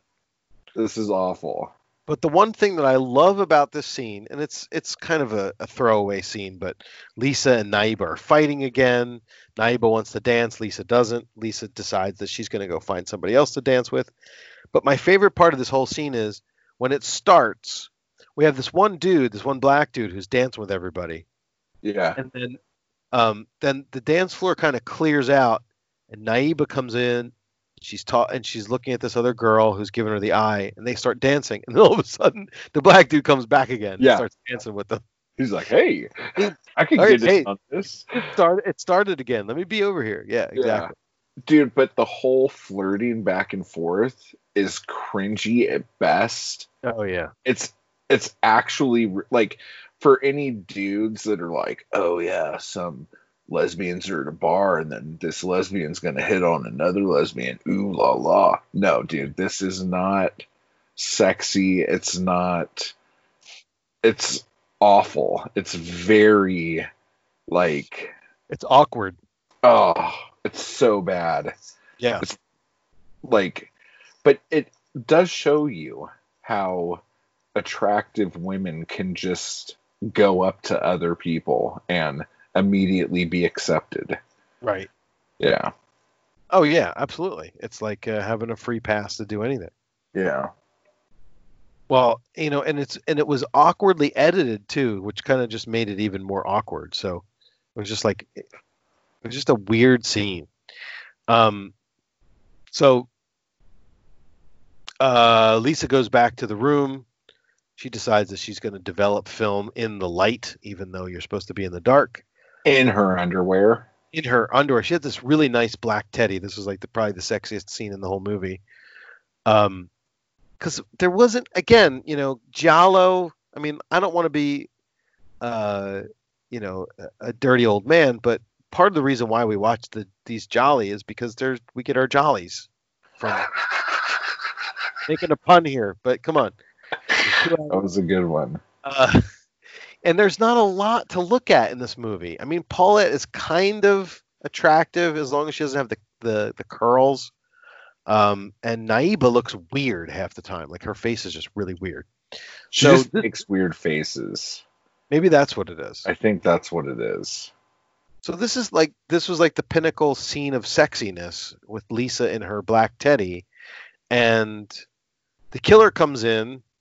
Um, Lisa initially thinks it's Naiba coming home, and come on in. We've got to make up in the bedroom. That's the best place to make up. And then the killer sees the picture of Mark and Alma that Mark gave to Lisa, and tears it, and then attacks Lisa and stabs her and, and, and slashes her throat. But I noticed for the first time, because this is the first time I've been paying attention to this movie, that there was no eye gouging No. because because the killer isn't trying to do the thing that the killer wants to do for revenge. This is just about, hey, I'm being blackmailed. well, it's not just that, but Lisa's eyes are brown. Right. Yeah. But so this is a blackmail murder, and I wanted to put that in there because the Giallo score used to give points for that. So Oh. it was a Yeah. murder. It was a murder that have a lot of points. It does actually. I, it Yeah. has more than I thought it. It probably, if I rescored it, it probably has more than I ever gave it. Uh, because later on, um, when they think that Mark is the killer and they hand everybody's passports back to them, that was the mistaken identity criteria. Yeah. The killer has been caught, but not really. You know? Yeah.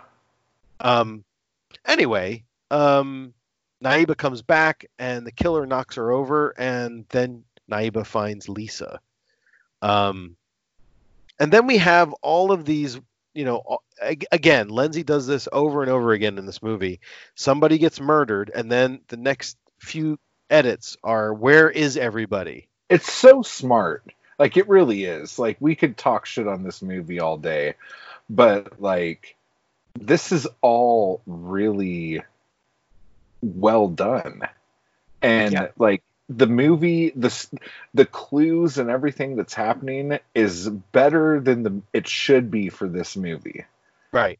You know, it's it's it's rocking. We're doing and good. and I think it's I think it's partly because when we get towards the end of the film, where we're starting to piece the things together to to come come to some so, sort of cohesive conclusion, there's a lot of hair, red herrings that never go anywhere, but they spend time on them, and you're just like, "Uh, what are you doing with this? Like this.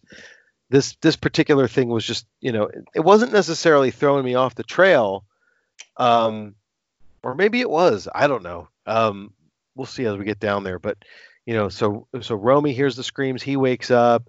They're in the hallway. Um, Mark shows up as usual.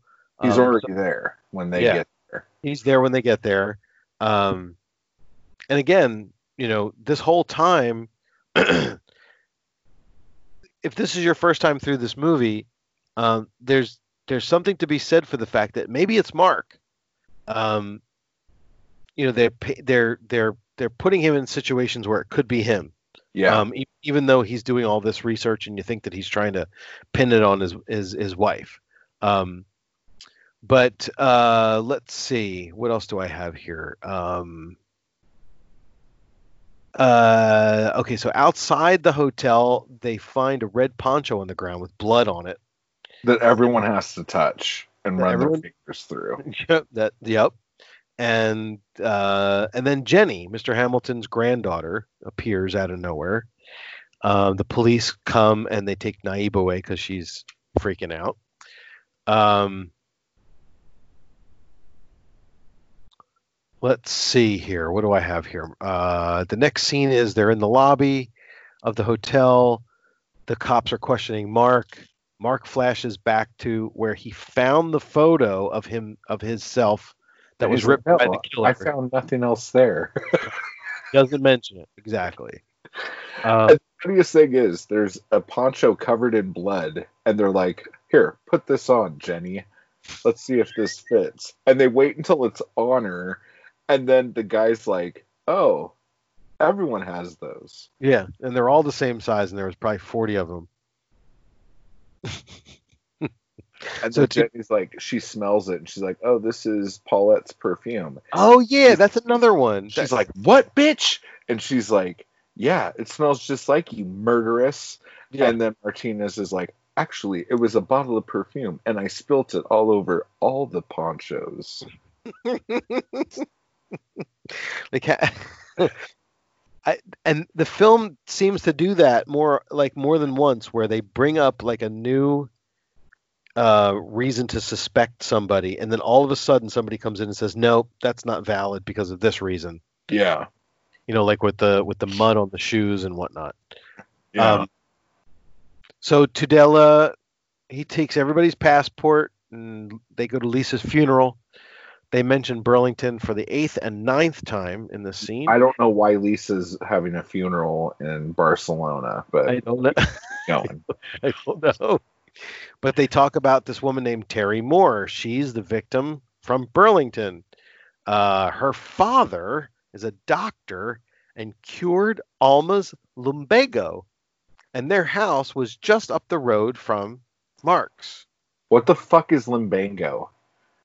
Uh, It's a lower back. Uh, it's it's kind of something that it's like sciatica, pain in sounds like muscles. It sounds like a cross between a dance and an RV camper van. right, it is neither. Yeah. Okay. It's pain in the muscles and the joints of the lower back. All right. Um, okay. And then after all of that, all of the stuff that Paulette throws at Mark, Mark turns to her and goes, Don't think such stupid things, and walks away. He's like, bitch, listen up. You're stupid. Stop thinking about stuff. I have man stuff to think about. Do you see the size of this forehead? There's a brain behind it that's really smart. Stop being a hysterical female. Um, Hey, where's that guy with the tranquilizers?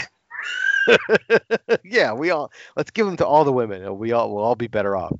Uh, okay, so the police come and um, they they say that uh, they should go to this place called Sitges or uh, Sidges, Sturgis. Sidges or Sturgis, right? That's not Um, Sturgis. So it's kind of they, they basically like, look, you're in the best hotel in Barcelona. You can't leave because I have your passports. You might as well continue on the tour, even though half of the tour people have been murdered. and every time you guys go somewhere, someone else dies. hey, I, I'm on my last week here. okay? Yeah. I, got I got shit I need to do. If it's, if you if someone dies and someone actually sees it happening, I'll be able to s- crack this case. So- Otherwise, Otherwise, I'm fucked. I got this young guy who can't tell the difference between his ass and a hole in the ground, and I got Trout screaming my name. All I want to do is get on a boat. Can you guys just hurry the fuck up? I got Trout screaming my name is exactly right. He just can't. He can't wait to get Oh my god. oh man. So um, the only thing I have in my notes here is that there's these really cool, big wide shots of the coastline in this in this ocean in this you know in this uh in this coastal town. Um, but there's these really ugly telephone poles in the shot, and I guess you know th- they couldn't get them out of there, but. I remember watching some of the other Jolly, like um, Sister of Ursula, where they go to Oh. don't don't they go to like Majorca or something? Yeah, I was just thinking of that when you were talking about the coastal town, and I'm just like, oh, that movie's so good. Yeah, yeah. Well, don't they? They go to Majorca and and some other Jolly too, or Jollo. I can't remember what it is. Um, but yeah, I thought the telephone poles were ugly. Anyway, um, Jenny finds a roll of film on the bus, and Reverend Bronson was like, "I'll take this." Um, You could trust me. I'm Yeah. a priest, I think. I'm going to give it to Naiba. And um, I'm kind of jumping the gun a little bit, but I, I noticed that Reverend Bronson and Naiba, towards the end, they become their own little set of amateur detectives. Yeah. Even though Mark is his own amateur detective, and we have the, the, the legitimate police investigation going on at the same time. yeah, Um, this is like Scooby Doo on crack. Like, Yeah. so much stuff's happening. So back at the police station, um, we see that it's Friday the 19th. Uh, Tudela explains that Lisa's murder was a blackmail. Don't you understand? It's different. And then a letter arrives from the consulate with information about Mark. Um, meanwhile, in Stygius, Mark and Paulette are talking again about Alma and Burlington and Mark is saying, "Look, something doesn't add up here." Um, Mark thinks there might have been an accomplice. Paulette wonders if Alma has a lover. Um, And then the best thing is Paulette throws out maybe it's one of the other companies trying to like fuck you up so they Right. can take business or whatever. And he's like, that's a stupid idea. But then he looks like he's thinking about it like shit. yeah, I, I would never admit that this female had a good idea. So So dumb. she might have an What? accomplice. I've been thinking about that too. I just yeah, haven't said it out loud. Just didn't I- occur to me that I was Yeah. thinking about it until she mentioned it. Um, but Mark starts doing that Argento thing at this point where he's like, something doesn't add up, and he's flashing back to that scene with the dagger in Alma's hand. Um, so then we go to the hospital. Naiba's in the hospital room. Reverend Bronson stops by, but he can't go up until the cops come to make sure it's okay. And then when they come back, he's gone. Uh, Um, meanwhile, we have the killer in a poncho who goes into Naiba's room and attacks Naiba, but he doesn't kill her. Um, and then the cops show up and um, they're questioning the reverend or the minister or the priest or whatever he is. Um, who has a perfectly sound alibi, just no matter bought- how stupid it sounds. right, just bought this brand new briefcase. Come on now, it's got the receipt right here. Well, why did Uh, you run off? Well, because I bought chocolates and, like a stupid idiot, I left them there. So I had to run back and get it. But you're done with me. The meter's running on my cab. And he's like, Yeah, okay, go. Like, I, I should totally arrest you right now, but it's fine. But I don't. But I wouldn't want your meter to continue to run, so you better go. Two days left. scene. Two days left. Oh Got- man, Let's get this going. that's right. He's got to go trout fishing. Um. All right, so we're back at the hotel, and the men decide they're going to go to the flamenco show. Um, and then Jenny decides that she's going to go with them, but says that they should invite Paulette. But Paulette has been has told everyone to leave her alone; that she should not be disturbed. Now, here's the funny thing about Jenny Jenny accuses people of murder all throughout this movie. And then every time she does this, in the next scene, she's all buddy buddy with the person again. Like, right. Oh, we should call Paulette. You know, the girl I called a murderess like 12 hours ago? We should hang out with her. She's such a, like, like back and forth, dude. Exactly. what a bitch. Oh man. All right. Well, um Romy is waiting for Gail to show up. J- Gail's not around. Um they asked the Reverend to come, but he says no. Um now here's a this, the, the next sequence of shots and scenes is really I find very I don't know it- it's it seems like I like the way it was done. It, it's I- you know I don't know what you think about it, but basically we have um they're at the flamenco show. The guys and Jenny are sitting at the table. Then we cut to Paulette's room, and for some strange reason, she does a nude scene in the shower. Um, I thought it was completely unnecessary, but That's where you were wrong. I I mean it didn't it- there wasn't no need for it, right? Did they do you think that you know it was like Lenzi was like, Well we gotta have a scene, so I think it was to show that she was somewhere and not in any kind of outfit Okay. Because of what happens next. I see. Because okay, gotcha. All right. Well, she calls to see if Mark is in the hotel. We go back to the flamenco show and uh, Mark shows up. You could say she's getting really needy. Yeah. Yeah. Well, because you know, every time they they see each other, they just fight about Alma. So, um, now I love this next scene. They're back at the flamenco show, but everybody decides to go do something. So Mark shows up. Um, the waiter comes, says he's looking for the Reverend. Romy gets up to find his wife Gail, and then Jenny decides to go to her room because she's tired. She's going to go Betty by. I'm gonna go Betty by right. and there's an awesome close up of J and B being Yes. poured. Yeah. Yep. Good stuff. so Jenny uh, is walking by the pool. Um, we see the killer in the bushes. She drops her robe. She decides that she's going to jump in the pool. She does have a bathing suit on. Yeah. It's green. Um, but before she can jump in the pool, the, kill- the killer attacks her and um, stabs her in the shoulder. Jenny falls into the pool. Well, it looks like she thro- throws herself into the pool.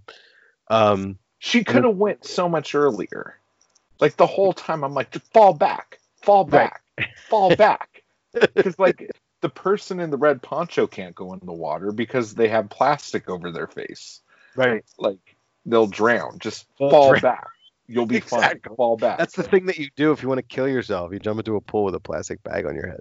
yeah. So the killer runs away. The cops come. They pull her out. Um, they find this bloody dagger. And they also find Mark, who says, I was just about to catch the killer if you guys hadn't apprehended me. Um, and they take Mark into the police station for questioning. Yeah. Um, so back at the police station, they talk about Burlington again. This is the tenth and the eleventh time they mention Burlington in this movie. Um, there's a rumor going around that Mark was having an affair with the girl who was murdered, Tori or Terry or something. And then out of nowhere, they bring in Paulette. And Tudela asks her if basically if she knew about the affair with Terry. And she gets this crazy look on her face and she leaves. She's Um, pissed because she didn't know about it. Right. She's she's pissed. And Tudela tells Mark that he should just confess. And maybe Alma didn't go to New York. Maybe she went to Florida, As you do. as you would just suggest. Um, so now there's that mistaken identity points that we're talking about. The next scene, everybody gets their passport back, and Naiba comes down and starts yelling at Paulette because because Mark is the real bastard. Um, however, the Reverend comes in, and here comes Amateur Detective Volume Two. He's like, I don't think it's Mark. I think you should develop the film and look around and see if you can find anything in Lisa's stuff. She's like, well, the film's already being developed. It'll be delivered here in about 13 and one half minutes. exactly. And he's like, cool. Since we know this is going to happen, I'm going to go super far away and walk up a mountain to walk through a castle. you know, pressing business and all. Well, well, okay. uh, We're I don't want to jump ahead yet, but we've got a scene in Paulette's room where she calls Burlington for some reason, um, and then uh, at the police station. Okay, so this is the scene that drove me absolutely fucking crazy. This is it. This is the I've police station. talk about this scene the entire time we've been doing this. Okay, good. I'm glad that I'm not the only maniac. Okay. Uh, the the they bring in the guy from the Hotel Presidente. He can't identify Alma from the picture. Then they talk about how the girl who was killed in Burlington had gray blue eyes. Then Tudela shows him no. So then if you're going in sequence, all the victims have gray blue eyes, but while that's all happening, Mark is doing this flashback thing and realizes that Alma can't be the murderer because she's left-handed, and when he found her with the dagger, she had the dagger in her right hand. And Tudela was like, "Yes, that's right." the flashback's hysterical and me and zoe were cracking up about this because alma is it shows her doing things with her left hand you know like dialing a phone pouring tea and it also shows her writing and she looks so awkward it's like a child with three fingers holding a jumbo crayon like trying to like write with her left hand it's fucking hysterical Oh, I gotta watch it. she's so not left-handed so not left-handed Oh, so so like the actress yeah that they wanted to portray someone with left that was a lefty wasn't really a lefty. Oh, Yeah. I see. Interesting. That's pretty cool. but then, okay, so I get that. He figures it out. That's cool. Everything's great. He's he's figured out the the the thing that was bothering him. Then they give him three replicas of the eyeballs in a box, right? yeah everyone does this And then he says, the worst line in the whole fucking movie "What does he say?" Because all I all I wrote here is Mark figures something else out, but I have no idea what. He says oh of course this whole time i thought they were souvenirs.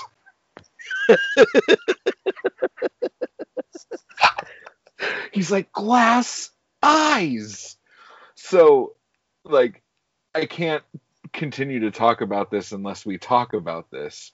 But but apparently at some point he went through paulette's like dresser and found a bunch of glass eyes and instead of saying hey why do you have all these glass eyes in here he just assumed that they were souvenirs as you would get at all those places you go to that give out glass eyeballs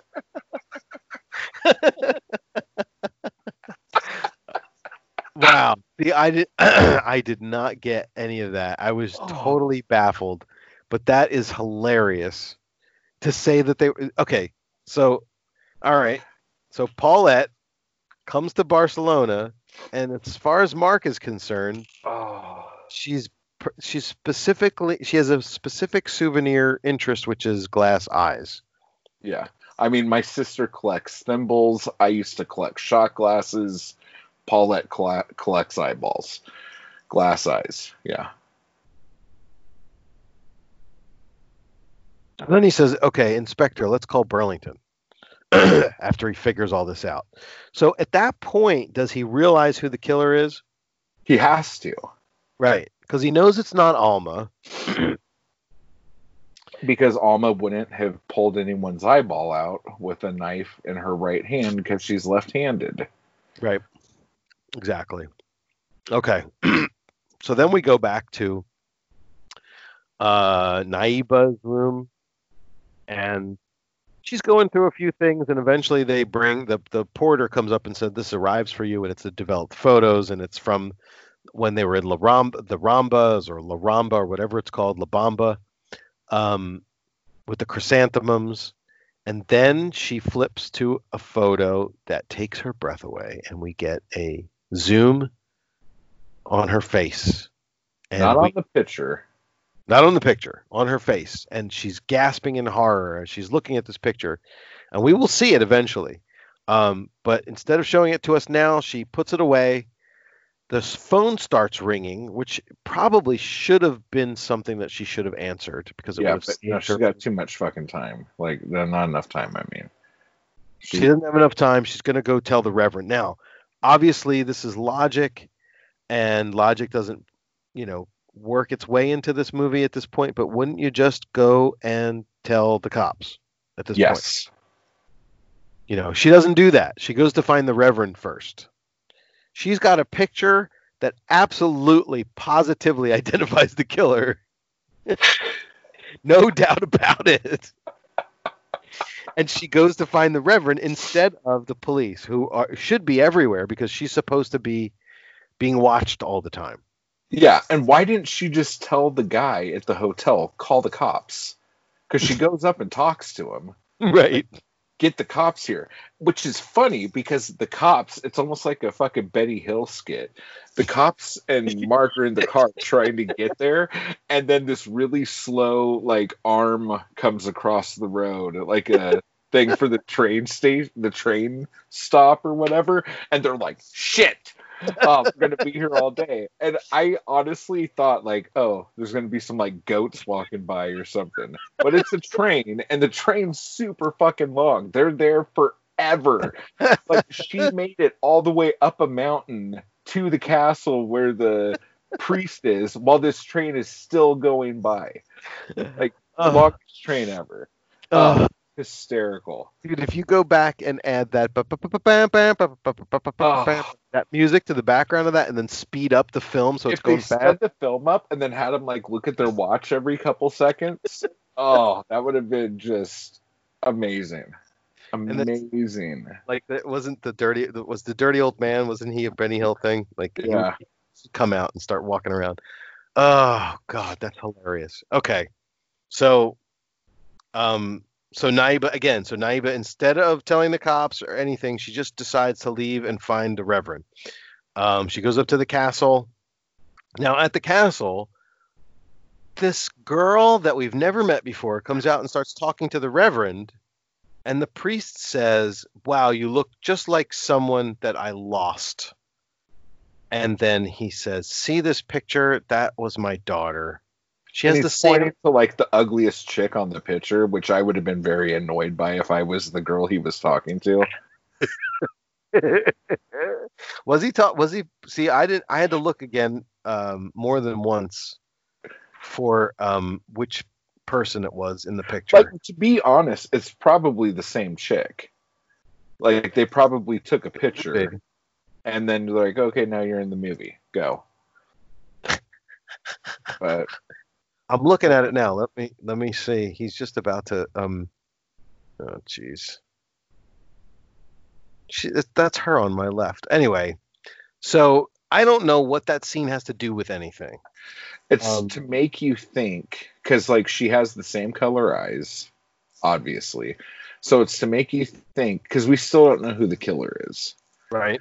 and which is like if you're getting there, okay, so the chick is running up to the castle to show the priest that she has proof that he's the killer. That's a stupid plan. Right. Like, what what good could come out of that, you know? this is true. and so like the the priest is just being creepy and um he's like oh look i have a picture of you you're like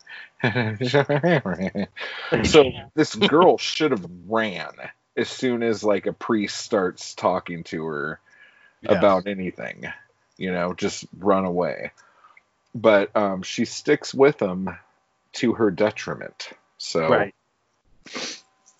Yeah, definitely to her detriment. But okay, so eh, I guess in my in my whatever noobness of understanding how these scripts work, and even though I've seen a thousand of these movies, I'm still trying to think that what's going on with the priest and this girl and his daughter and the picture is somehow related to everything else but it's not. It's Right. just to give him a motive to want to kill people that maybe look like his daughter. Right. It's just to, to to throw another red herring at you, Yeah. but it really isn't related to the main story. No. Um. Okay. So um. Let's see. Uh, at this point, the thing you were talking about, where the police are trying to get there and they get stuck. um. Naiba finally shows up. She finds the Reverend's body in a hidden in some sort of little compartment, and then all of a sudden we see that the killer is Paulette, and she's dressed. In, she's she's dressed in this blue pantsuit. Yeah, she got rid of the red thing. She's like, everyone's on to me. Yeah, that no more. but she's still got the gloves on. So Yeah. Um, um, so she's standing over the dead girl who just spoke to the Reverend. She removes a brown eyeball in her own eye, and then she extracts the new one from the wo- the girl she just killed and tries to stick it into her socket. And at that point, Naiba is can't take it anymore and starts screaming.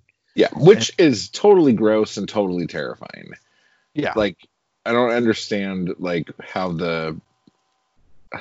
I, I just don't get it.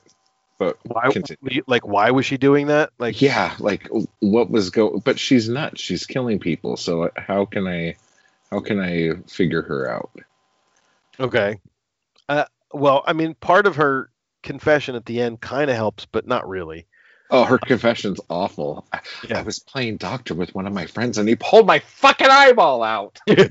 and she never got punished, and she had the same eyes as you, and so that's or not you, but she had the same eyes as as everybody else. And that's why I stab everybody with eyes Yeah, that, that are that are blue. Um, I never played doctor like that. no, no, they, it's a different kind of doctor. Yeah. Uh, so there's a chase. Um, she tells him that blue eyes drive her crazy. She killed everybody, just like you said. And then all of a sudden, Mark shows up. Well, the one part that I thought was fucking cool as shit and dates back to torso and Yes, the the bit with the anchor necklace and the key. yes, yes. Oh, that was just class. That was great. It definitely reminds me of Torso. Now that you think of, now that you mention it, with the um, didn't the killer put like the key in the right spot in Torso so that she could? Yeah, because she pushed the key out, hoping it would land on the paper, and it didn't. So then the killer picked it up the key and put it on the Yes. paper so she could pull it under the door. Yep. Yeah, Yeah, Oh, That's a scary classic. scene. Yeah, that's a scary scene. Um. So Mark shows up and he says, "I know you were pretending to be Alma." She tries to jump after him, and then Tudela or Tudela comes and shoots her, shoots Paulette. And um, I don't know if you noticed this, but the the magic of HD, you could totally see the eye appliance that they put on Paulette, on her, the you know the FX When she was laying down, yeah, the special makeup that sh- they put on her eye, where the where the socket was, you could see it. it was really gross, and so I tried not to look at it. Oh, So yeah, it's at it's at uh, hour. It's at it's at the one hour twenty eight minute mark. She falls over, and they zoom in on her face, and yeah, you could see the makeup all over the place. And it's again, you know, to your point of, do we really need to have this in high def? yeah, you don't. It, it makes to be honest, I didn't mind it being in high def except for those two things. Like that girl's not as pretty as I thought she was, and Right. guy's not orange. Right. So but, like it looked fine. It was it was great. Well, I think the thing that um, is is kind of surreal for me is when I watch these scenes in these movies in high def, it makes them look lifelike and realistic, and I don't remember that we're talking about 40 or 50 years ago anymore. Yeah. It just looks like people walking around in the city, you know, like it was yesterday. yeah. Um, and I think it's because the you know just the negative in the, the film and it's just so clear. It looks like it it was you know it was filmed yesterday. Um, but anyway, Paulette dies, and um, we now see the photo. it's the photo of Naiba standing outside um, with the flowers, and off to the right is Paulette and she's getting I no, she's putting the bloody dagger back into her purse. Is that what she, I think that's what she's doing in the picture? Yeah, it's either in or out, but she's like, eh. Like, yeah, there's right. it's just um candid moments. Yeah, it's not one of those pictures like, oh, well, you know, it could be this or it could be that. No, this is a hundred percent, yeah. yeah.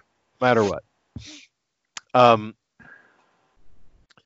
So, you know, that was the big reveal. Um, I think, you know, one of the things about Giallo that you know you have to get used to as you start to appreciate these is that you spent a lot of time and invested a lot of emotional energy into trying to figure out who the killer is and then when it's revealed it's kind of a letdown most of the time um not so much in a letdown that you didn't figure it out but it's more like you're trying to make sense of it maybe and the explanation that you get from the killer is just like half-assed and To be fair though, too, like with this movie, like every time they're like, "Well, who's the killer?" The next scene cuts to Paulette yes doing something. like she's on the phone or she's getting naked and taking a shower or talking to Mark. But like every single time, it's Yeah. like he like tells you exactly who's doing it. You know, it's just um one of those things, you know? yeah I mean, yeah you're, I think you're right there's there's other movies that have worse like there's one movie and I won't say what it is in case anyone wants to watch it but um when you find out who the killer is you're like is that person even in this movie who is that like I don't know who that guy is I think you're And- thinking of a of a certain animal trilogy film. I totally am. But it's just like so it like this is good. Like I really really like the more you think about it and the more you sit on it it's like fucking clue, you know? It's like you have all these people they're all in a place that is new to them and all of this shit's happening and it could be any one of them and while all this is going on Paulette's putting together some fucking crazy ass twisted thing to try to get Alma put away forever so she could have Mark. But during this whole thing, she finds out Mark's been dipping his carrot in all sorts of ranches around town. and so she's getting all pissed off about that. And it's Right. like, it's just, it's brilliant. It's such a good, like, mystery. It's really good. It's really good. It's it's silly. It's funny, but it's really good. Okay, I, I I can I can vibe with what you're saying. I mean, you're definitely right about how, you know, they they tried so hard to uh, to to give you the you know basically you know, the thing that is cool about the movie is that there's just as much good information and clues as there is misinformation, and you have to kind of figure out what to you know which clues to follow and which ones to throw away, Yeah. Which is interesting. And like I think this goes back to like even like Five Dolls for an August Moon. It's the same kind of mystery. Right. You know, like all these people, anyone could do it. What's happening? Well, as soon as all of them start dying, I guess it'll narrow the playing field down. Right. You know, Right. allegedly. But ah, good stuff. Yeah, so the the movie ends with uh, Mark all of a sudden very very interested in getting back into his marriage, um, because the woman he- was going to have an affair with is a maniac and has died. Well, not only that, but the two women you were fooling around with are both dead now. So Right. like, I think it's fate saying, "Dude, just stick with your wife." with your wife exactly. But you know, um, I guess they're trying to wrap up um, or tie up these loose ends. And Alma says, "I don't know why I decided to go to Burlington. It could have been any city. I just picked that one, um, and I never even went anywhere past the airport. I went to the airport and then I chickened out and left." Um, but Mark thinks maybe it's not too late for their marriage. So uh, the final scene, we see Mark, and they're in the exterior of the airport in Barcelona, and he runs into the cops, and they say goodbye. And um, Mark was like, "How did you know uh, that Alma was in Florida?" You're such a good cop. Yeah, and and Tudela was like, "Uh, well, we got an Interpol um, message to tell me that you know your wife was in Florida. So Well, I didn't really do anything. Information would have been great, like two and a half hours ago. you know, like Jesus Christ, why are you sitting on that? right exactly um, so mark leaves and um, tudela officially retires laura is the new inspector and then we have the plane taking off which gets a point for Giallo score um, The fucking credits. and there you go and that's eyeball one scene at a time. Dun, dun, dun,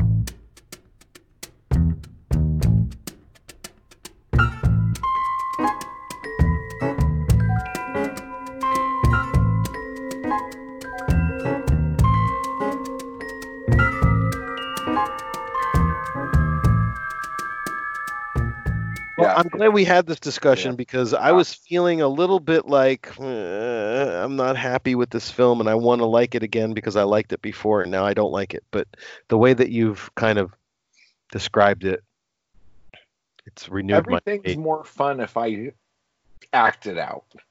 Yeah, right. You're right. Let's- Let's just say that. This Um, is true.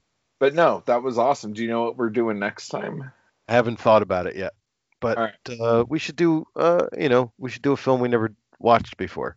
Yeah. That'd be a good one. Do that weekend one or whatever. Weekend Murders. Yeah, there you go. Could do that. Okay, everyone. So until next time, ciao, ciao, everybody. ciao, ciao, everybody. We'll see you next time on the show. What are you? What are you, communist?